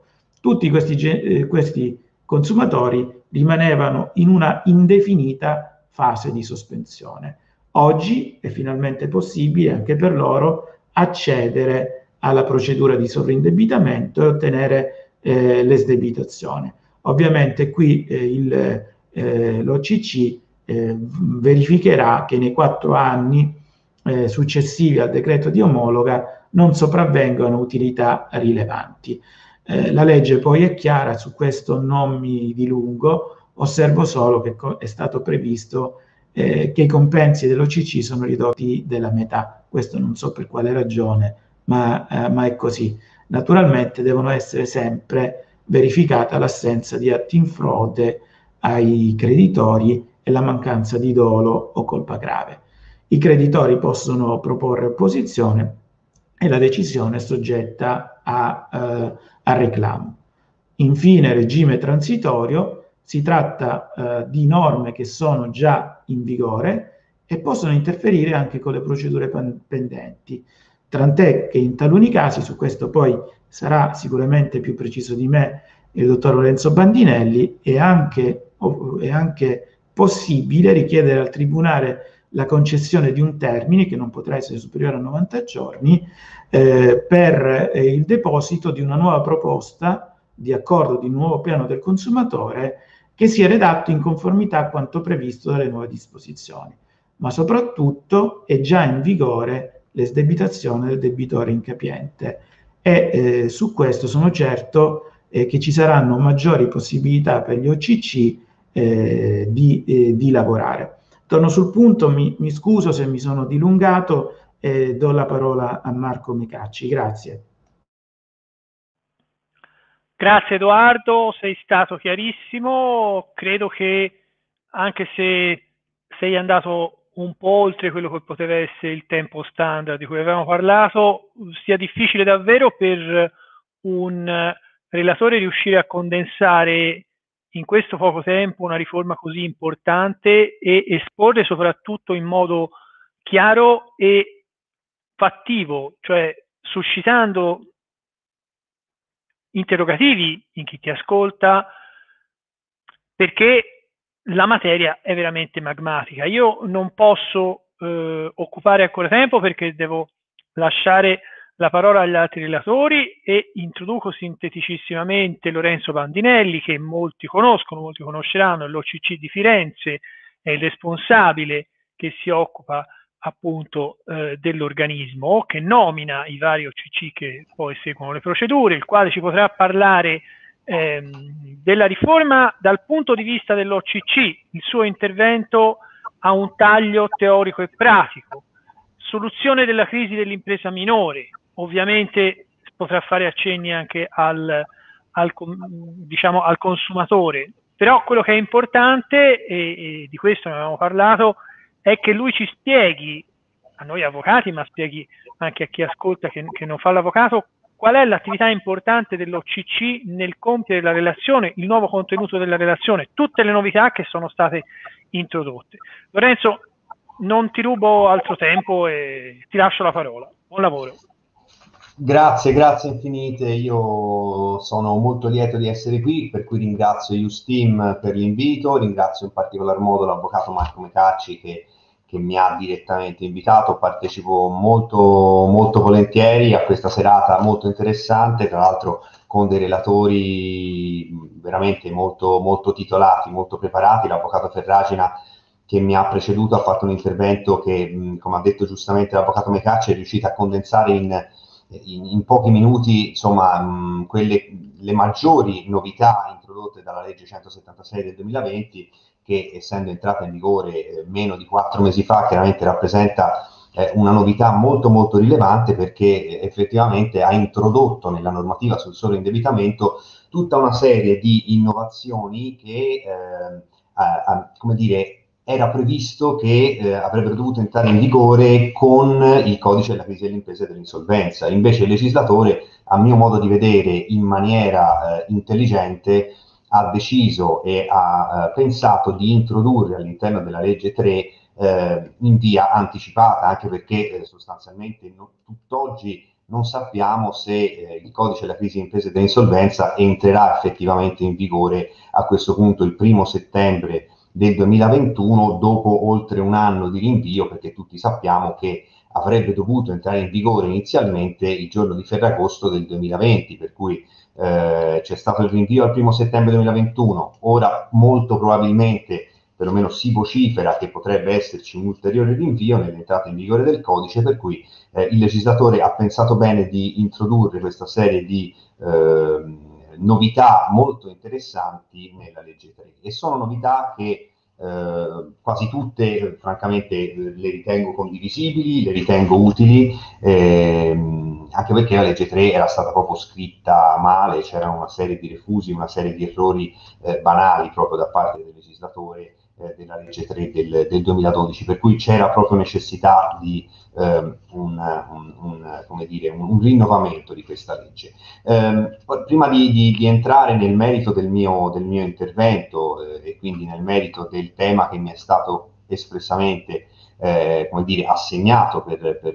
la mia relazione odierna, mi ricollego a, mh, a un paio di, di, cose che ha detto l'avvocato Ferragina. Eh, ad esempio, l'avvocato Ferragina mi de- eh, diceva che eh, nella sua esperienza la procedura maggiormente utilizzata tra quelle di sovraindebitamento è stata la procedura di liquidazione del patrimonio. ecco, questo ha, ha, detto giustamente prima eh, che tutta la normativa e anche l'attuazione della normativa eh, del sovraindebitamento si muove un po' a macchia di leopardo sul nostro territorio nazionale. Effettivamente, tribunale che vai, usanza che trovi, tanto che nel sovraindebitamento è ancora molto in voga un po' il forum shopping, quindi lo spostare la residenza da una provincia a un'altra per usufruire dell'interpretazione più favorevole eh, che può essere concessa da un tribunale piuttosto che da un altro. Ecco, a Firenze, per esempio, che è la realtà che conosco più da vicino, eh, la procedura mh, più utilizzata, ma più che altro la procedura che eh, ha più frequentemente avuto un esito positivo in questi anni, non è stata la liquidazione del patrimonio, bensì è stato l'accordo del debitore. Per quale motivo l'accordo del debitore? Perché il piano del consumatore e la liquidazione del patrimonio eh, erano eh, caratterizzate dal famigerato requisito della meritevolezza. Requisito della meritevolezza che ehm, è stato interpretato, almeno dal, dal, foro fiorentino, in maniera spesso un po' troppo ehm, intransigente, un po' troppo rigida, e, e pertanto non è, stato, non è, stato, possibile sostanzialmente ottenere l'omologazione di, di quasi nessun piano, mm, si parla di eh, uno o due piani del consumatore omologati in eh, sostanzialmente sei anni di, di, di, sovraindebitamento al Tribunale di Firenze, quindi si riusciva sempre a trovare la mancanza del requisito della meritevolezza in modo tale da non omologare il piano del consumatore, tranne casi particolarissimi in cui il sovraindebitamento era dipeso, ad esempio, da una grave malattia o piuttosto che, insomma, da, da circostanze molto, molto particolari, molto specifiche. Um, per quanto riguarda la liquidazione del patrimonio, addirittura l'interpretazione che dava il Tribunale di Firenze per eh, diciamo, non concedere l'apertura della, della, procedura di liquidazione del patrimonio, che come tutti sappiamo non ha un'omologazione, ma ha semplicemente un decreto di apertura della liquidazione, per non concedere l'apertura della liquidazione del patrimonio, il Tribunale fiorentino eh, spesso eh, si, mh, si, mh, diciamo, si appigliava al fatto di dire che, considerato che la finalità di tutte le procedure di sovraindebitamento e in particolar modo della procedura di liquidazione del patrimonio è quella di ottenere l'esdebitazione,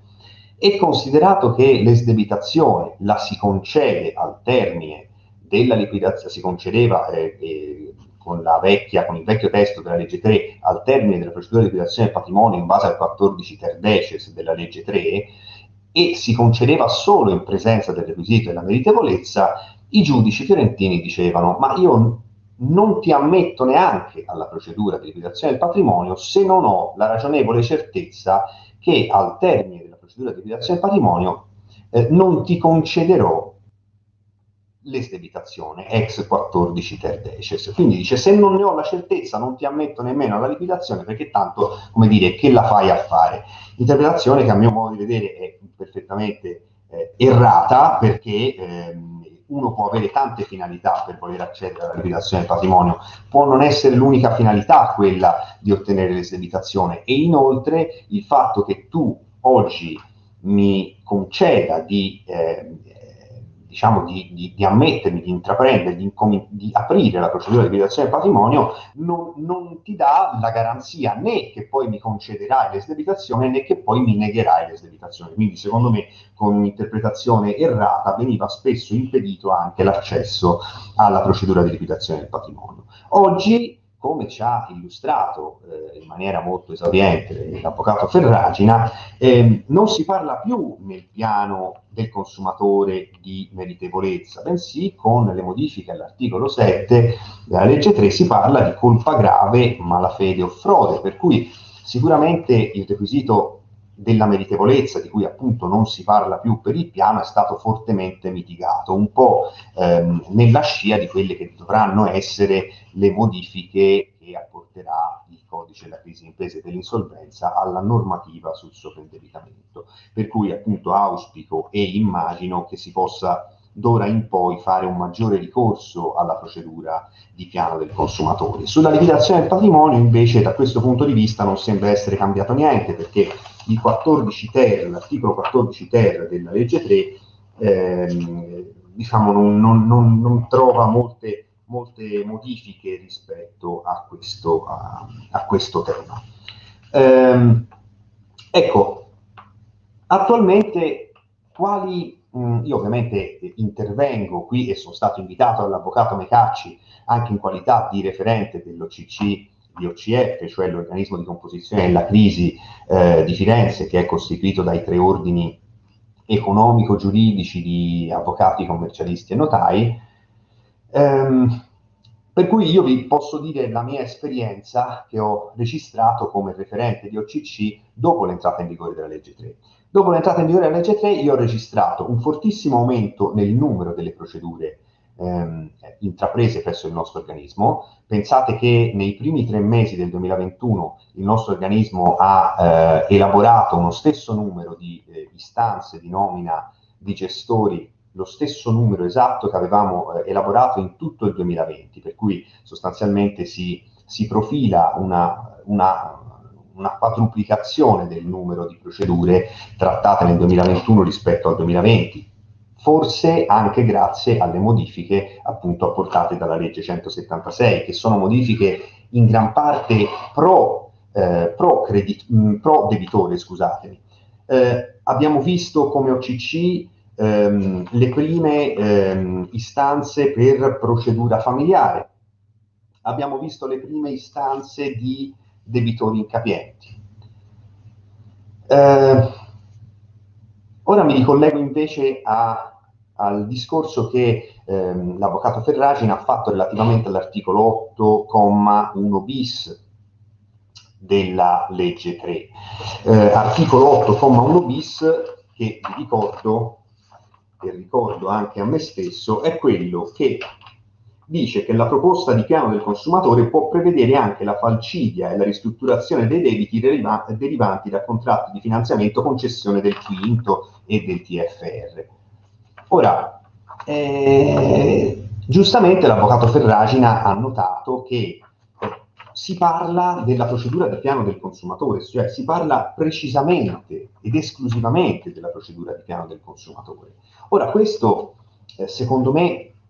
potrebbe rappresentare un grosso, importante passo indietro per, eh, eh, diciamo, nella tutela del soggetto sovraindebitato. Un importante passo indietro perché, come dicevo prima, eh, in molti tribunali il consumatore si è avvalso spessissimo della procedura d'accordo del debitore. Pertanto, visto e considerato che finché non entrerà in vigore il codice della crisi di impresa e dell'insolvenza, il consumatore avrà e continua ad avere l'opportunità di accedere anche alla procedura d'accordo del debitore, non si capisce per quale motivo eh, attualmente, eh, diciamo, con la nuova eh, formulazione della legge 3, a seguito delle modifiche della legge 176 2020, per quale motivo eh, non dovrebbe più operare l'inopponibilità della cessione del quinto che in moltissimi tribunali, nella stragrande maggioranza dei tribunali, era ormai ehm, un fatto assodato, cioè il fatto che la cessione del quinto non fosse opponibile alla procedura di sovraindebitamento. Eh, io voglio pensare che si tratti dell'ennesimo svarione del legislatore, che come, come dicevo prima è intervenuto nella legge 3 fin dalla, dalla,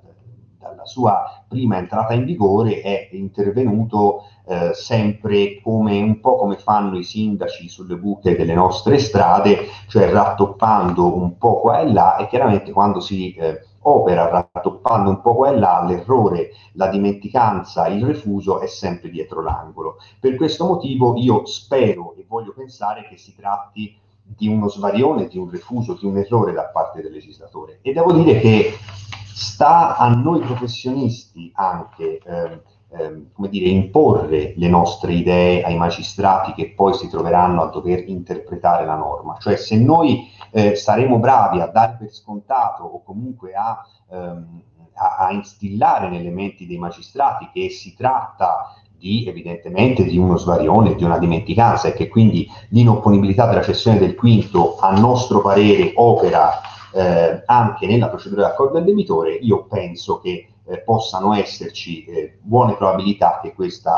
orientamento, questa interpretazione possa proseguire e possa confermarsi anche con la nuova normativa della legge 176. Eh, parlando di passi indietro, eh, un altro passo indietro, a mio modo di vedere, che però attualmente ancora non è entrato in vigore, ma che dovrebbe entrare in vigore con il codice della crisi impresa e insolvenza, è appunto rappresentato dal fatto che eh, il codice prevede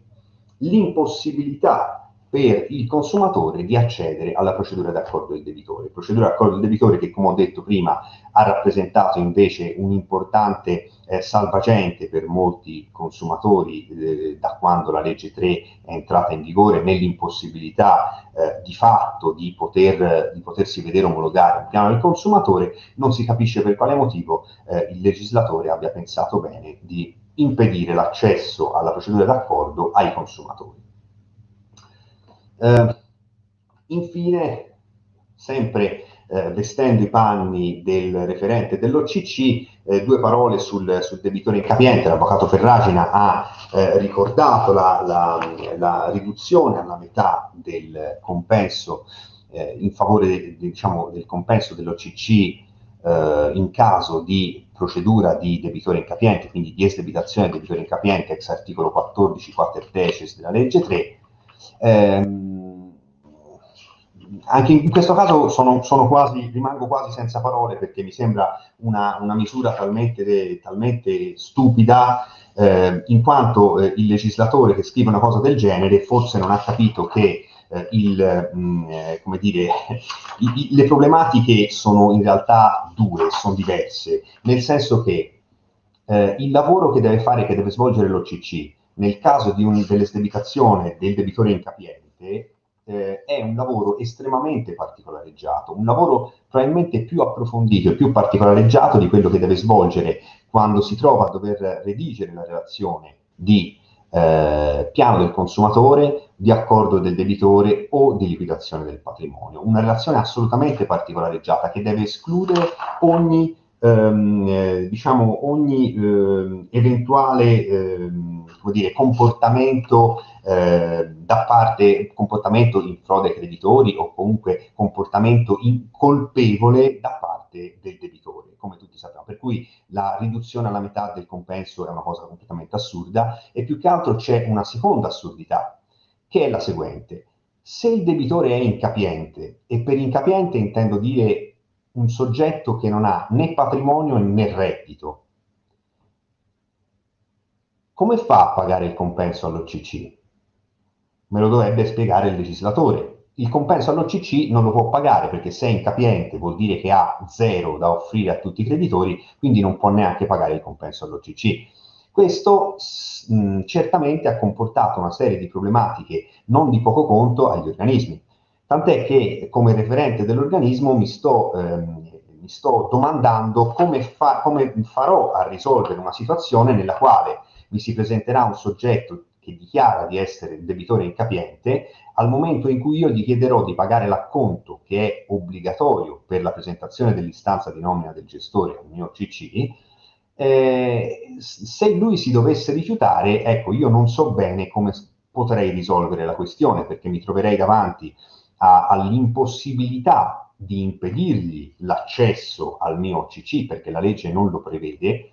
e dall'al- dall'altro lato però chiaramente io potrei eh, dover nominare un gestore sapendo di doverlo far lavorare molto duramente per l'attestazione che è richiesta dal 14 Pater Deces e molto probabilmente sapendo che lui non prenderà neanche un euro. Per cui il problema c'è. Per gli avvocati esiste, come tutti sappiamo, il gratuito patrocinio, per i dottori commercialisti, quali sono io, eh, il gratuito patrocinio non esiste, per cui eh, sarebbe necessaria e opportuna una eh, modifica legislativa o qualche specificazione da parte del legislatore che ci dica come comportarci in questi casi. Eh, a questo punto io condividerei le, le eh, mie slide, le mie slide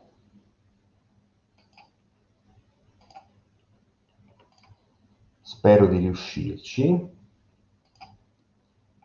Ecco qua. Perfetto. Spero a questo punto che si vedano le slide. Si vede, si vede, ti confermo Benissimo. Lorenzo. Grazie molte. Ehm, allora, io poi le mie slide le metterò ovviamente a vostra disposizione, per cui eh, le invierò all'avvocato Mecacci e comunque all'organizzazione della serata qualora possano essere di interesse per qualcuno. Eh, però tutta la prima parte delle mie slide direi che mh, potrei anche saltarla, nel senso che è tutta una prima parte che eh, parla di eh, cos'è un OCC, quindi sostanzialmente qual è il ruolo dell'OCC, eh, so, qual è la normativa alla base, quali sono i requisiti per l'iscrizione dell'OCC nel registro degli OCC tenuto presso il Ministero eh, della Giustizia. Qui trovate in questa slide, ad esempio, ehm, delle statistiche sui numeri di eh, OCC iscritti nel registro, sezione A, sezione B, eccetera, eccetera. Purtroppo non ho potuto aggiornare la statistica che vedete aggiornata al 25 settembre 2020 perché negli ultimi giorni il sito del, del Ministero della Giustizia ha avuto delle, dei problemi e quindi non, non, sono riuscito mai ad accedere. Ehm, quindi direi tutta, tutta questa parte la, la, diciamo, la salto rapidamente. Ci sono i compensi dell'OCC, come si determina il compenso, la ripartizione dei compensi tra l'OCC e il gestore e vado direttamente, scusatemi se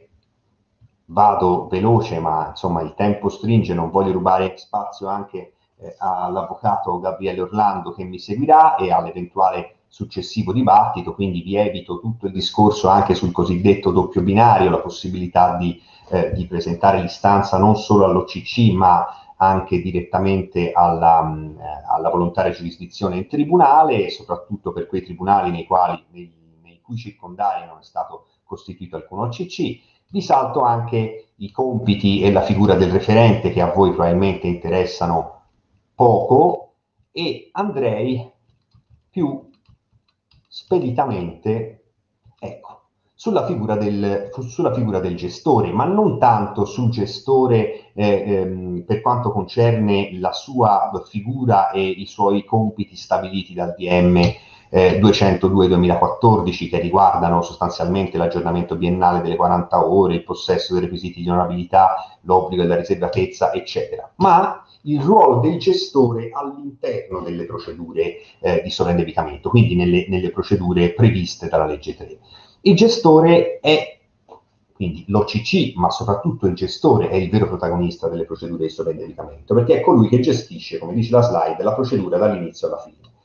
È colui che collabora col debitore e con l'advisor, prestando loro ausilio nella predisposizione sia della proposta del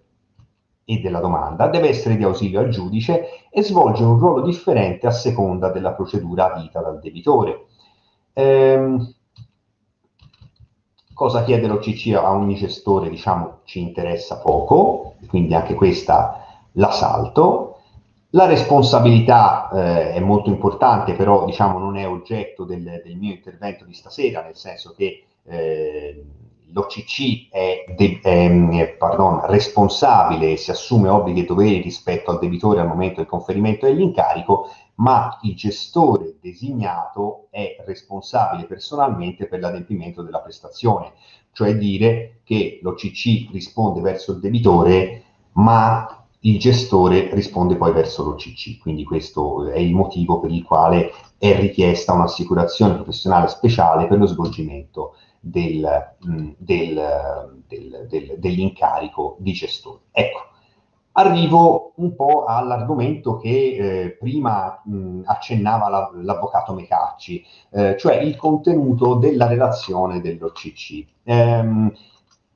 diciamo che il ruolo fondamentale un po' dell'OCC per il tramite del gestore è quello di ehm, redigere la relazione attestativa che costituisce eh, l'allegato fondamentale, uno dei molti allegati, ma l'allegato fondamentale al ricorso che viene presentato dal debitore, eh, ricorso che chiaramente ha, eh, una, è caratterizzato da aspetti diversi a seconda di quella che è la procedura intrapresa all'interno di quelle previste dalla legge sul sovraindebitamento. Eh, la legge 176-2020 sicuramente ha portato delle importanti modifiche al contenuto della relazione dell'OCC e ha sicuramente, ehm, come dire, eh, ha portato un maggior dettaglio nella descrizione del contenuto della relazione. Ora, nel caso della procedura di piano consumatore, l'articolo 9,3 bis, in parte lo ha già a, a, anticipato l'avvocato Ferragina, ma vorrei ripeterlo perché alla fine è, è, è questo forse il ruolo fondamentale del, dell'OCC, quindi mi sembra giusto ribadirlo. Nella, nel piano del consumatore l'articolo 9,3 bis nuovo, quindi novellato dalla legge 176, dice che alla proposta di piano del consumatore deve essere allegata una relazione dell'organismo di composizione della crisi che deve contenere cause dell'indebitamento, le ragioni dell'incapacità del debitore di adempiere le obbligazioni assunte, completezza e attendibilità della documentazione depositata a corredo della domanda, costi della procedura presunti e poi eh, la, l'indicazione della valutazione del merito creditizio del debitore da parte del soggetto finanziatore, quindi della banca o della società finanziaria che ha erogato i vari finanziamenti nel corso dell'esistenza in favore del debitore.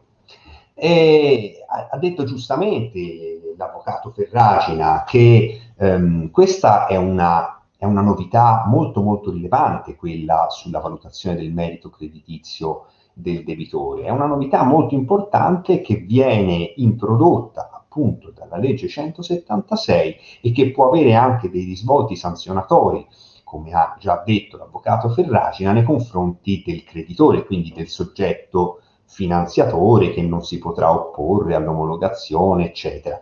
Però devo dire che eh, è, è, stato mh, assolutamente opportuno che il legislatore eh, abbia eh, ritenuto di inserire questa, eh, questa specifica all'interno dell'articolo 9,3 bis, però è anche vero che eh, non è che sia questa grande novità, in quanto l'articolo 124 bis del testo unico bancario prevede l'obbligo per il soggetto finanziatore di fare sempre la valutazione del merito creditizio del debitore. E quindi, voglio dire, sì, è una novità l'averla inclusa esplicitamente all'interno della normativa sul sovraindebitamento, ma nel nostro ordinamento la valutazione in merito creditizio del debitore, come ha detto l'avvocato Ferragina, è un qualche cosa di vecchio come il mondo, insomma, che, che esiste nel nostro ordinamento da, da decine e decine di anni. Eh, una cosa importante che non ho detto è che, come vedete evidenziato in rosso nella slide, eh, si parla per quanto riguarda l'articolo eh, 9,3 bis, quindi di una relazione dell'OCC, non più di una relazione particolareggiata come era definita prima la relazione del, del, dell'OCC rispetto al piano del consumatore, quindi una relazione ma non più particolareggiata. La cosa strana è che la relazione particolareggiata è invece adesso quella prevista nell'accordo del debitore perché l'articolo 9,3 bis ci dice adesso, il nuovo articolo 9,3 bis 1, pardon, ci dice che alla domanda di accordo di composizione della crisi deve essere allegata una relazione particolareggiata dell'OCC che sostanzialmente eh, comprende più o meno le cose che già sono previste nel caso della relazione articolo eh, 9,3 bis, cioè quella del, sul piano del consumatore, ma oltre a queste eh, viene richiesto anche la valutazione sulla convenienza del piano rispetto all'alternativa liquidatoria, cosa che nel, pardon, che nel piano del consumatore invece non è richiesto nella relazione dell'OCC, la percentuale, modalità e tempi di soddisfacimento dei creditori, cosa che invece nel piano, deve, nel piano del consumatore deve essere inclusa nel ricorso cioè i tempi, modalità di soddisfacimento dei creditori, deve, deve essere contenuta nel ricorso, non nella relazione. E eh, l'indicazione dei criteri adottati nella formazione delle classi, qualora ovviamente la proposta di accordo preveda al suo interno la formazione di classi. L'articolo 9,3 bis, numero, eh, bis 2 ci dice che l'organismo, che l'OCC nella sua relazione deve anche eh, soffermarsi proprio sul merito creditizio del debitore. E mh, io ho già visto diverse, diverse ehm, eh, relazioni attestative presentate da vari OCC eh, in tutta Italia e ho visto ehm, come i, i gestori abbiano già trattato in maniera molto molto attenta e anche molto variegata, devo dire, eh, questa valutazione del merito creditizio del debitore. Insomma, ci sono eh, file Excel che girano eh, per il calcolo della corretta valutazione del merito creditizio come avrebbe dovuto essere svolta, come invece è stata svolta. Insomma, eh, c'è già tutta una, una prassi che si, sta, che si sta sviluppando molto interessante. E devo dire che anche per quelle procedure eh, avviate antecedentemente all'entrata in vigore della legge 100, eh, del, diciamo delle modifiche apportate dalla legge 176 2020 nella legge 3 2012, è comunque ehm, stato ritenuto da alcuni eh, tribunali, eh, quindi dalla giustizia di merito, è stato ritenuto eh, obbligatorio inserire nella relazione dell'OCC già adesso le valutazioni sulla, sulla questione del merito creditizio eh, da parte mh, operata, da che avrebbe dovuto essere operata da parte dei eh, soggetti finanziatori. Quindi quando vi ritroverete a svolgere il ruolo di ehm, gestore anche da qui, da qui, a poco, anche per procedure intraprese prima dell'entrata in vigore della legge eh, 176-2020, quindi nelle modifiche, dovrete ricordarvi di inserire il paragrafo sul merito creditizio. Liquidazione del patrimonio. Liquidazione del patrimonio, articolo 14 ter, com 3, eh, ci dice appunto che alla domanda sono altresì allegati vari documenti, nonché una relazione particolareggiata dell'organismo di composizione della crisi che deve contenere cause dell'indebitamento, ragioni dell'incapacità del debitore di adempiere le obbligazioni assunte, reso conto sulla solvibilità del debitore persona fisica negli ultimi cinque anni, indicazione dell'eventuale esistenza di atti del debitore impugnati dai creditori e giudizio sulla completezza e attendibilità della documentazione depositata a corredo della domanda. Come vedete, il 14 ter, terzo comma non è stato affatto modificato, per cui si parla ancora di relazione particolareggiata. Infine, per quanto riguarda il debitore incapiente, nel caso del debitore incapiente, come dicevo prima, ehm, è molto molto complesso il lavoro che deve svolgere il, il,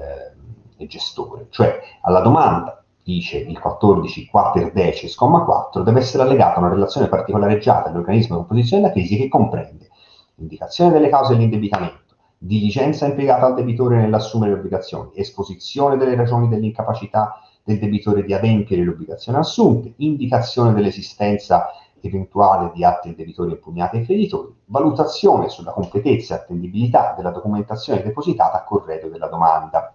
E inoltre il comma 5 dello stesso 14 terdeces ci dice che nella sua relazione l'OCC deve anche indicare se il finanziatore, come sempre, abbia tenuto conto del merito creditizio del debitore valutato in relazione al suo reddito disponibile, dedotto l'importo necessario a mantenere un dignitoso tenore di vita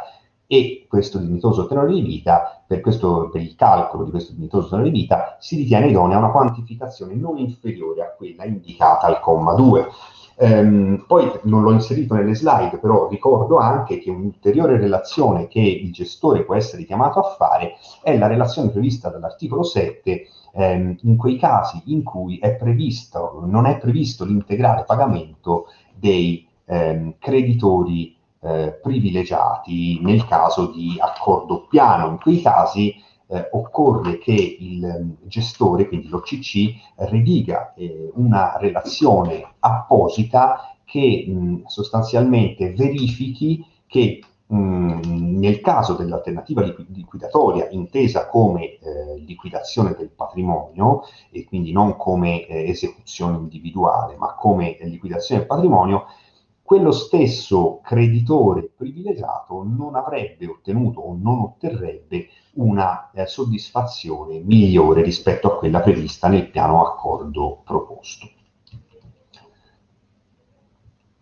Ecco, infine, eh, due spunti e poi concludo perché ho fatto anche io molto più tardi di quello che avrei eh, voluto e dovuto, due spunti. Allora, quali soggetti sono effettivamente qualificabili come debitori incapienti? Su questo c'è una sorta di diatriba in corso eh, anche dal punto di vista eh, dottrinario, ho visto articoli, letto articoli che hanno detto di tutto e di più. A mio modo di vedere, allora qui l'articolo 14 quaterdeces descrive l'incapiente come il debitore persona fisica meritevole che non sia in grado di offrire al creditore alcuna utilità diretta o indiretta nemmeno in prospettiva futura.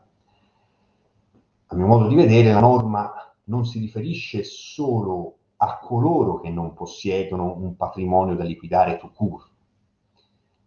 che in astratto possono accedere anche alla liquidazione del patrimonio se dotati di reddito e questo diciamo lo, lo posso eh, affermare per certo, ma anche a coloro che, sebbene dotati di un reddito, non possono destinare alcunché alla soddisfazione dei creditori concorsuali. Cioè, se un soggetto ha un reddito, ad esempio, di 800 euro mensili, ma ha una moglie, tre figli e lui è l'unico che porta un reddito a casa, è chiaro che eh, lui sarà, secondo il mio parere, configurabile come un debitore incapiente in quanto è un soggetto che non può dare alcuna utilità, non può destinare alcuna utilità alla soddisfazione dei creditori concorsuali. Questo è il mio parere, poi magari ci saranno e sicuramente ci sono opinioni discordanti, perché alla liquidazione del patrimonio invece può accedere un soggetto che non ha patrimonio ma che ha un reddito e che quindi può destinare una quota parte del suo reddito,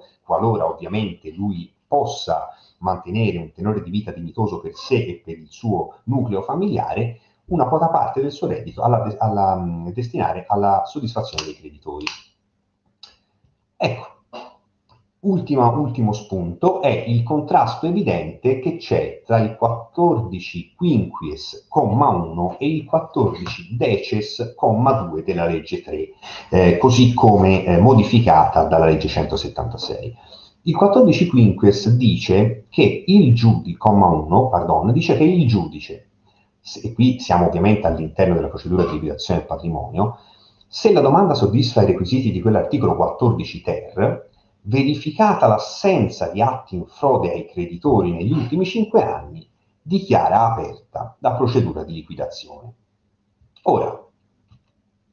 il 14 deces, comma 2 in particolare, dice che il liquidatore, autorizzato dal giudice, esercita, oppure se pendenti, prosegue le azioni dirette a far dichiarare efficaci gli atti compiuti dal debitore in pregiudizio dei creditori secondo le norme del codice civile. Ora, è chiaro che se io ho compiuto atti in frode a norma del 14 quinques, 1 non mi puoi ammettere alla procedura di liquidazione del patrimonio. E allora se non mi hai ammesso il liquidatore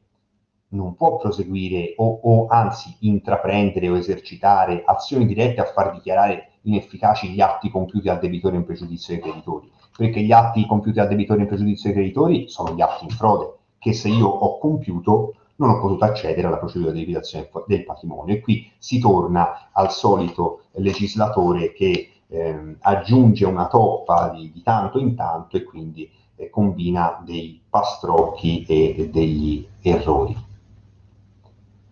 Io avrei finito, mi scuso per, per, essermi dilungato un po' troppo e per cui restituisco ehm, la parola all'avvocato Marco Mecacci, vi ringrazio per l'attenzione.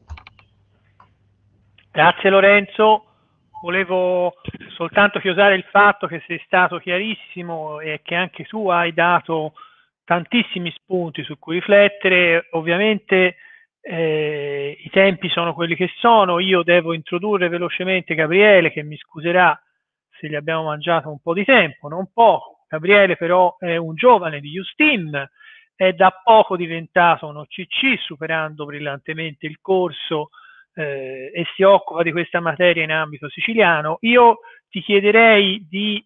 fare un intervento sintetico come, come sei capace, facendo riferimenti a quella giurisprudenza anche di cui parlavi giusto per buttare un'altra po' di carne al fuoco e poi vediamo cosa succede, se poi ci sarà motivo. Ti lascio subito la, la parola Gabriele perché non voglio toglierti ulteriormente tempo e anzi mi scuso. Grazie, buonasera a tutti. Eh, allora, innanzitutto mi scuso perché in origine il, um, l'intervento era previsto da un correlatore che non è potuto essere presente eh, e che mi ha chiesto di, di porgere le scuse a, ovviamente all'uditorio. Eh, cercherò di fare una sintesi anche nel rispetto dei tempi previsti eh, del mio intervento che riguarda tendenzialmente la liquidazione del patrimonio e alcuni aspetti critici che eh, sono emersi eh, nell'esperienza, nell'esperienza, quotidiana nel, nell'affrontare ehm, questo istituto. Eh, diciamo, la sintesi che magari è anche stata favorita di fatto dal, dalla completezza delle, degli interventi che mi hanno preceduto, eh, che sono stati anche abbastanza esaurienti, soprattutto sotto il profilo delle eh, novità che sono state introdotte dalla legge 3. Allora, innanzitutto io direi che ehm, ovviamente è bene introdurre l'argomento. La liquidazione del patrimonio eh, è l'ultima delle eh, misure, degli strumenti, delle procedure che sono previste dalla legge 3 nel caso di sovraindebitamento eh, viene introdotta con il correttivo, eh, del, il primo correttivo del 2012 la legge 3, è ehm, di fatto eh, questa introduzione conferma la natura concorsuale delle procedure, natura che spesso è stata mh, comunque eh, oggetto di eh, un dibattito giurisprudenziale in argomento. Eh, giusto per inquadrare e fare una, una, piccola premessa di, di, natura sistematica, anche storica, eh, bisogna tenere conto che tradizionalmente il, eh, la prospettiva, la, il, debitore civile e il debitore commerciale sono state sempre considerate due figure distinte eh, e quindi meritevoli di trattamenti diversi fra loro e differenziati. Questo sorge ovviamente, come ci hanno, come ci hanno insegnato all'università, dal fatto che eh, dal, eh,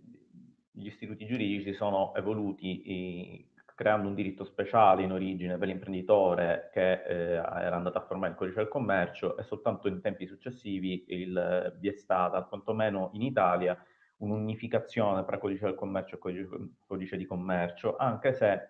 eh, alcune distinzioni sono rimaste e il tema, eh,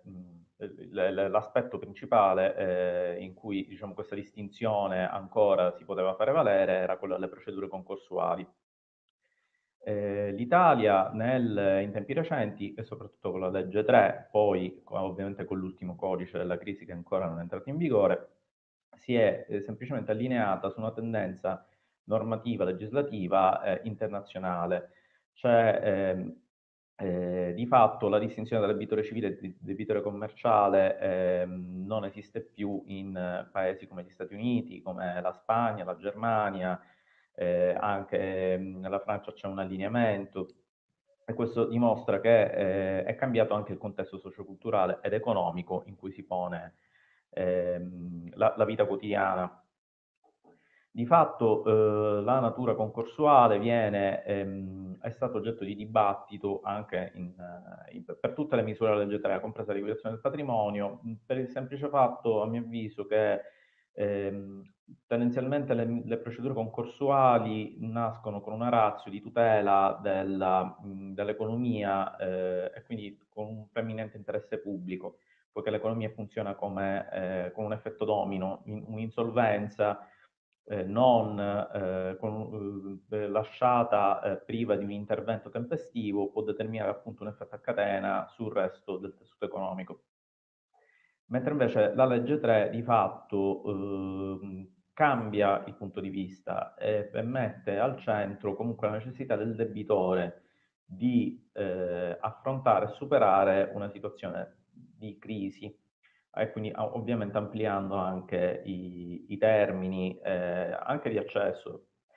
Eh, tuttavia la, norm- la, natura concorsuale della normativa non, non, può essere messa in discussione perché di fatto abbiamo, eh, abbiamo tanti elementi eh, sul modello legislativo attuato che, eh, che portano in quella direzione la, la, creazione di distinte internesse attive e passive, la cristallizzazione dei crediti, eh, ovviamente al tempo dell'apertura del procedimento,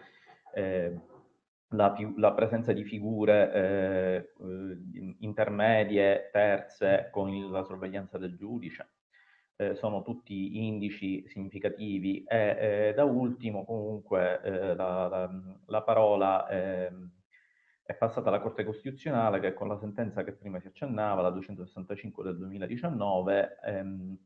ha eh, di fatto eh, dichiarato l'illegittimità costituzionale della parte che escludeva la possibilità di falcidia dell'IVA, proprio sul presupposto che ehm, eh, queste tipologie di ehm, procedure previste dalla legge 3 ah, abbiano una natura concorsuale e quindi non prevedere la falcidia dell'IVA eh, di fatto costituiva una, ehm, un trattamento irragionevole e una discriminazione rispetto a, tra i soggetti eh, non rientranti nelle previsioni della legge fallimentare e ovviamente eh, quelli che, eh, potendo beneficiare del concordato preventivo, dell'accordo di ristrutturazione dei debiti eh, e delle altre misure concorsuali previste appunto nella legge fallimentare, potevano accedere a questa possibilità. In poche battute, la liquidazione del patrimonio eh, si presenta come una misura eh, con finalità liquidatorie, appunto, eh, quindi diversa, avente natura non negoziale. Come, sapevo, come molti di voi sapranno, ovviamente le procedure concorsuali tendenzialmente si distinguono se hanno una eh, natura negoziale, quindi prevedono un accordo con la mh, massa dei creditori e eh, procedure che non hanno questa,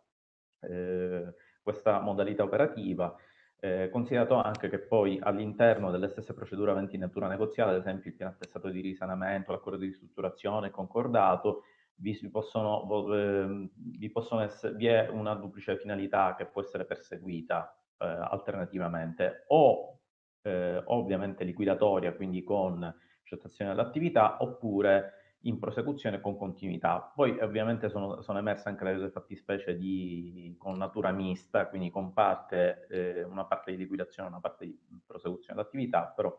diciamo, qui cominciamo a allontanarci un po' dal nostro tema, quindi torno alla liquidazione.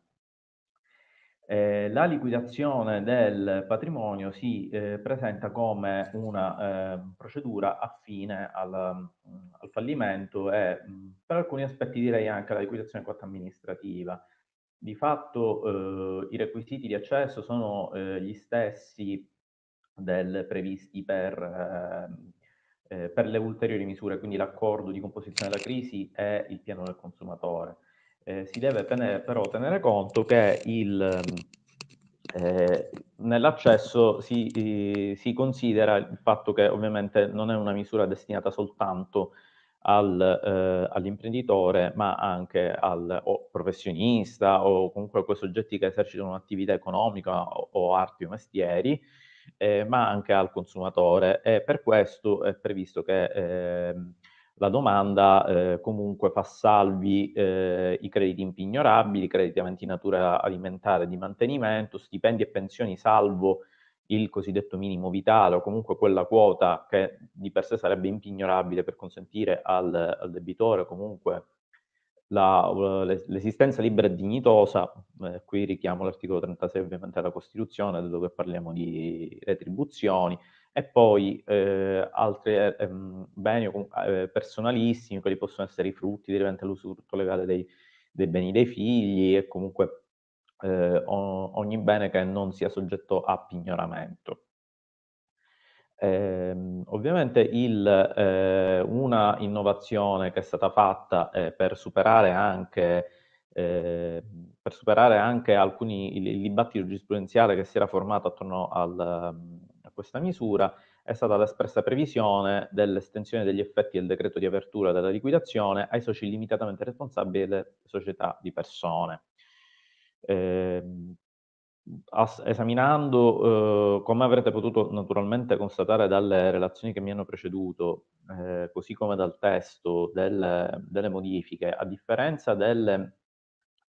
eh, delle modifiche attuate a dicembre eh, sul, eh, sull'accordo di composizione della crisi, sui requisiti di accesso sul piano del consumatore, le modifiche ehm, alla, alla disciplina della liquidazione del patrimonio si sono concentrate principalmente su problematiche pratiche che si sono poste nel tentativo di far funzionare l'istituto. Il primo era questo, cioè le, di fatto parliamo dell'estensione dell'articolo 146 della legge fallimentare, dato che si era posti concretamente il problema di quali misure adottare per, eh, per, il caso delle società di persone e quindi di imprenditori magari sotto soglia, quindi non soggetti alla legge fallimentare, e ovviamente al, ai soci, persone fisiche che essendo limitatamente responsabili dovrebbero risentire del,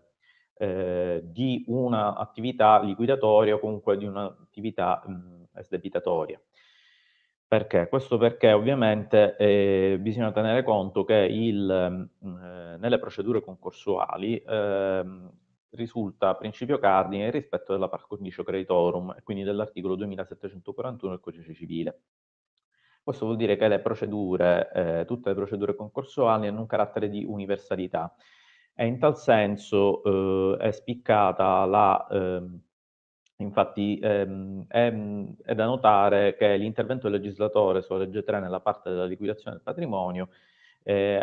ha ad oggetto alcuni aspetti mh, molto particolari, non soltanto l'estensione ai soci limitatamente responsabili, ma ehm, si può tenere conto anche della, eh, eh, ovviamente del fatto che viene precisato che i, eh, viene rafforzato l'aspetto dei crediti futuri e quindi il, ovviamente la natura concorsuale che fa ricadere ogni bene anche successivamente eh, pervenuto al debitore costituisce eh, attivo e, e, e, determina l'integrazione dell'inventario da parte del, del liquidatore, eh, oltre alla precisazione che è stata fatta prima, eh, precedenza, eh, in merito alle azioni del liquidatore, perché ovviamente si era posto il problema del, de, della legittimazione ad esperire eventuali azioni revocatorie. In merito, rispetto a quanto, già stato, eh, a quanto si è detto già in precedenza, penso di poter aggiungere nell'esperienza pratica che è vero che il requisito di eh, ammissibilità eh, alla procedura e l'assenza di atti in frode ai creditori, però anche pur vero che la eh, legge 3 eh, non prevede di per sé un sistema di impugnazioni ehm, precise. Eh, e mh, questo pone mh, sul, sul, piano pratico la necessità di trovare una soluzione a quei casi in cui emergano successivamente, nonostante la buon'opera del, del gestore della crisi, eh, eventuali atti che debbano eh, considerarsi in danno alla massa o comunque in danno al, al corretto funzionamento della procedura. Fermo rimanendo che laddove ci siano beni eh, la cui acquisizione venga ritenuta eh, poco conveniente, vuoi per i costi, vuoi eh, per la, le scarse prospettive di realizzo,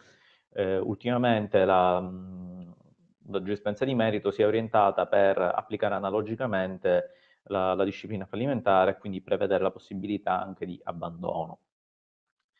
In tal senso, ovviamente, questo diciamo, ci offre il destro anche per precisare che eh, ehm, fra le varie questioni che eh, sono sorte intorno alla liquidazione del patrimonio vi è ovviamente quella dell'integrazione del dettato normativo, perché si tratta di un dettato normativo non, non altrettanto preciso rispetto alla legge fallimentare, eh, questo comporta che diverse fattispecie, anche pratiche, eh, si sono, eh, sono, emerse con difficoltà eh, di ehm, strategie di risoluzione. Ora, in, in, argomento penso che si possa, volendo adottare una, un'ipotesi eh, positiva, eh, favorevole per cercare di risolvere ovviamente tutte quelle varie situazioni, ritengo che si debbano richiamare i vecchi concetti che eh, ci insegnavano quando si, si, studiava teoria generale del diritto, ovvero non, eh, poiché l'ordinamento giuridico soffre diciamo, di horror vacui, eh, è chiaro che ci deve essere sempre un criterio integrativo, che solitamente si rinviene nell'analogia legis e nell'analogia iuris. Ora, dato che sappiamo che le misure concorsuali tendenzialmente mh, hanno una natura unica, è chiaro che laddove non si possa eh, ricorrere a un, una precisa indicazione nel testo eh, specifico, eh, soprattutto nella legge 3, è possibile pur sempre fare riferimento alla legge fallimentare. Eh, un, fra, diciamo, tenendo fermo eh, l'aspetto eh, diciamo, pratico, la procedura di liquidazione non si discosta molto, in effetti, dal da liquidazione quanto amministrativa e dal fallimento, perché abbiamo un decreto di apertura che stabilisce eh, che, eh, vie, che, vengono inibite tutte le azioni cautelari, esecutive ehm, e ovviamente eh, anche la costituzione di garanzie, quindi pegno su beni mobili e ipoteca su beni immobili. Eh, ovviamente il blocco delle azioni esecutive e dei provvedimenti cautelari serve anche a maggior garanzia della par condicio creditorum. Ovviamente viene posto a carico del, del liquidatore l'onere di effettuare tutte le trascrizioni e l'adempimento degli oneri pubblicitari, eh, oltre a fungere da eh, perno della procedura, perché di fatto eh, avrà il compito di eh, verificare l'inventario redigendone uno nuovo e eh, acquisendo tutti i beni relativi al, eh, relativi appartenenti al, al, patrimonio del debitore sovrindebitato, oltre a, eh, oltre a dover provvedere alla formazione del passivo. La procedura della formazione del passivo segue più che il fallimento la modalità della liquidazione cotta amministrativa eh, ed è interessante soprattutto perché immagino che nell'uditorio vi siano molti avvocati, eh, bisogna tenere conto che il eh, liquidatore ovvia- ha come il curatore fallimentare l'obbligo di effettuare le comunicazioni ai creditori, ma si trova anche nella necessità eh, di affrontare da solo le osservazioni che vengono eh, formulate dai singoli creditori al suo progetto di stato passivo. Eh, le risolve da solo a meno che non, si, non, non le ritenga insuperabili. In tal caso si eh, in tal caso ha la possibilità di eh, adire il giudice eh, concorsuale per poter eh, attualmente fallimentare, poi dopo il codice della crisi ovviamente da, ov- diventerà il tribunale concorsuale come denominazione, eh, ovviamente per una, eh, diciamo, per trovare una soluzione al, ehm, alle rivendicazioni del, del, creditore particolare, del, del debitore. Eh, fra le varie questioni um, che si possono porre in sede del, del, della formazione del passivo, come si è accennato prima, c'è eh, il tema particolarmente spinoso della cessione del quinto dello stipendio eh, e in particolare della sua falcidiabilità. Ora, eh, mh, sulla cessione del quinto la tematica si presenta spinosa e presenta anche ehm, una diversità in giurisprudenza di, delle, delle soluzioni adottate per singole curie, perché sostanzialmente la normativa, ah, pur essendo stringente e garantendo in un certo senso il creditore, di fatto non, è, non appare completa. Quindi si deve fare probabilmente un'opera di ricostruzione sistematica. Io posso pro- provare a tentarne di suggerire una eh, per immaginare una possibilità di, eh, di, inquadramento di possibili soluzioni. Eh, di fatto la cessione del quinto si eh, pone come contratto ad effetti obbligatori secondo una parte della giurisprudenza. Eh, quindi è a oggetto una cosa futura, cioè crediti che eh, possono venire ad esistenza potrebbero venire non ad esistenza perché possiamo immaginare eventi straordinari come ad esempio il fallimento del datore di lavoro, eh, la cessazione del rapporto di lavoro per un qualche motivo che potrebbe anche non essere addebitabile al, al debitore eh, il debitore che ha ceduto il quinto del proprio stipendio eh, per ottenere la liquidità necessaria. Eh, e questo può rientrare soprattutto nel contesto socio-economico che ha determinato tra l'altro la, l'adozione della legge 3, perché ovviamente possiamo immaginare casi, ad esempio, anche di licenziamento giustificato motivo oggettivo, eh, con ad esempio fallimento del datore di lavoro. Quindi il, la natura obbligatoria del eh, del credito eh, ceduto eh, ci fa pensare, e comunque del, del, contratto di cessione, ci fa pensare a una sua inopponibilità alla massa e quindi anche la possibilità di, eh, ovviamente, eh, di poter essere opposto una volta che, ovviamente, con la, mh, questo determina nella, nel corso della procedura la possibilità di falcidia perché eh, il riconoscimento può avvenire in sede di insinuazione al passivo, ma come credito chirografario. Gabriele, scusami, sare, saremo un po' oltre. Ah, Scusami, vabbè, ora, ora, ora, sono già le, le, le 18.10 e i colleghi ah, insomma, okay. alle 18 abbi pazienza, ma eh, purtroppo siamo stati lunghi, mi scuso. Eh... Va bene. Eh, allora concludo. Eh, di fatto un'ipotesi costruttiva è questa, un'altra potrebbe essere immaginare la, uh, la, configurazione del contratto come un pegno anche irregolare che invece consentirebbe un'ammissione in privilegio, però ovviamente già, questa già consiste in una tesi eh, che richiederebbe un vaglio giurisprudenziale che attualmente non, non c'è. E per concludere, visto che siamo appunto un po' fuori, oltre il tema, eh, diciamo che si, la, la, liquidazione del patrimonio si traduce in una procedura eh, di liquidazione a natura universale concorsuale che consente eh, di eh, pervenire all'esdebitazione, perché eh, ovviamente l'esdebitazione è già inclusa nelle procedure di natura concorsuale, eh, cioè di, di, natura negoziale, perché lì stipulandosi un accordo si provvede o a una moratoria o uno stralcio e quindi eh, ovviamente viene pattuito un, un minor valore del credito mentre invece nella liquidazione del patrimonio, non essendoci la possibilità di voce in capitolo per i creditori, è naturale eh, dover immaginare una procedura di esdebitazione che viene riconosciuta laddove, nei, secondo ovviamente i profili che sono stati chiariti dai, dai precedenti relatori.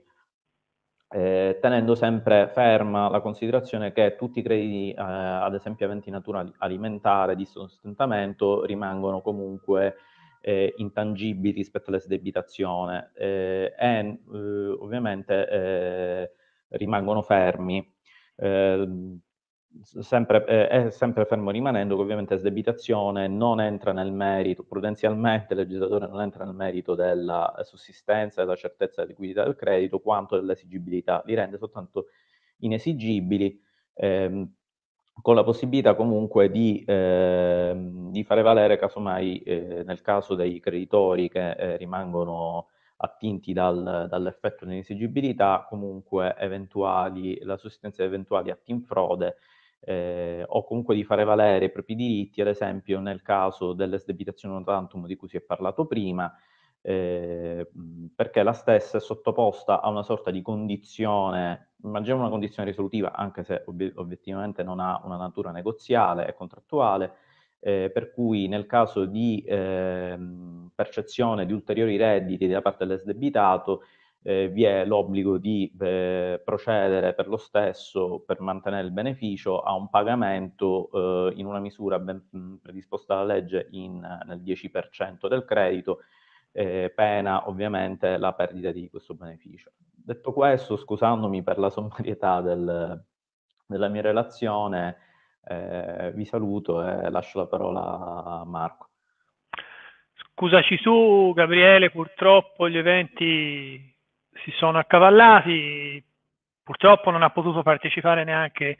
il tuo collega che doveva condividere l'intervento e quindi anche questo ha un po', ha un po influito sul taglio. E niente, io sono veramente contento di quello che è stato detto in questo, in questo webinar. Vorrei ricordare a tutti che il 13 di maggio sarà in programma un webinar sulla disabilità e le professioni legali e un ulteriore webinar è previsto a giugno sul diritto penale della famiglia. Vi invito tutti a seguire il canale di YouTube e eh, vi ricordo che le slide del dottor Bandinelli e dell'avvocato Ferragina saranno messe a disposizione sul nostro sito nella sezione eventi. Vi ringrazio per l'attenzione e per l'ascolto e spero di potervi nuovamente incontrare in, un prossimo, in uno dei prossimi che sicuramente non mancherà eh, incontri di Justin. Saluti a tutti. Buonasera. Buonasera. Buonasera a tutti.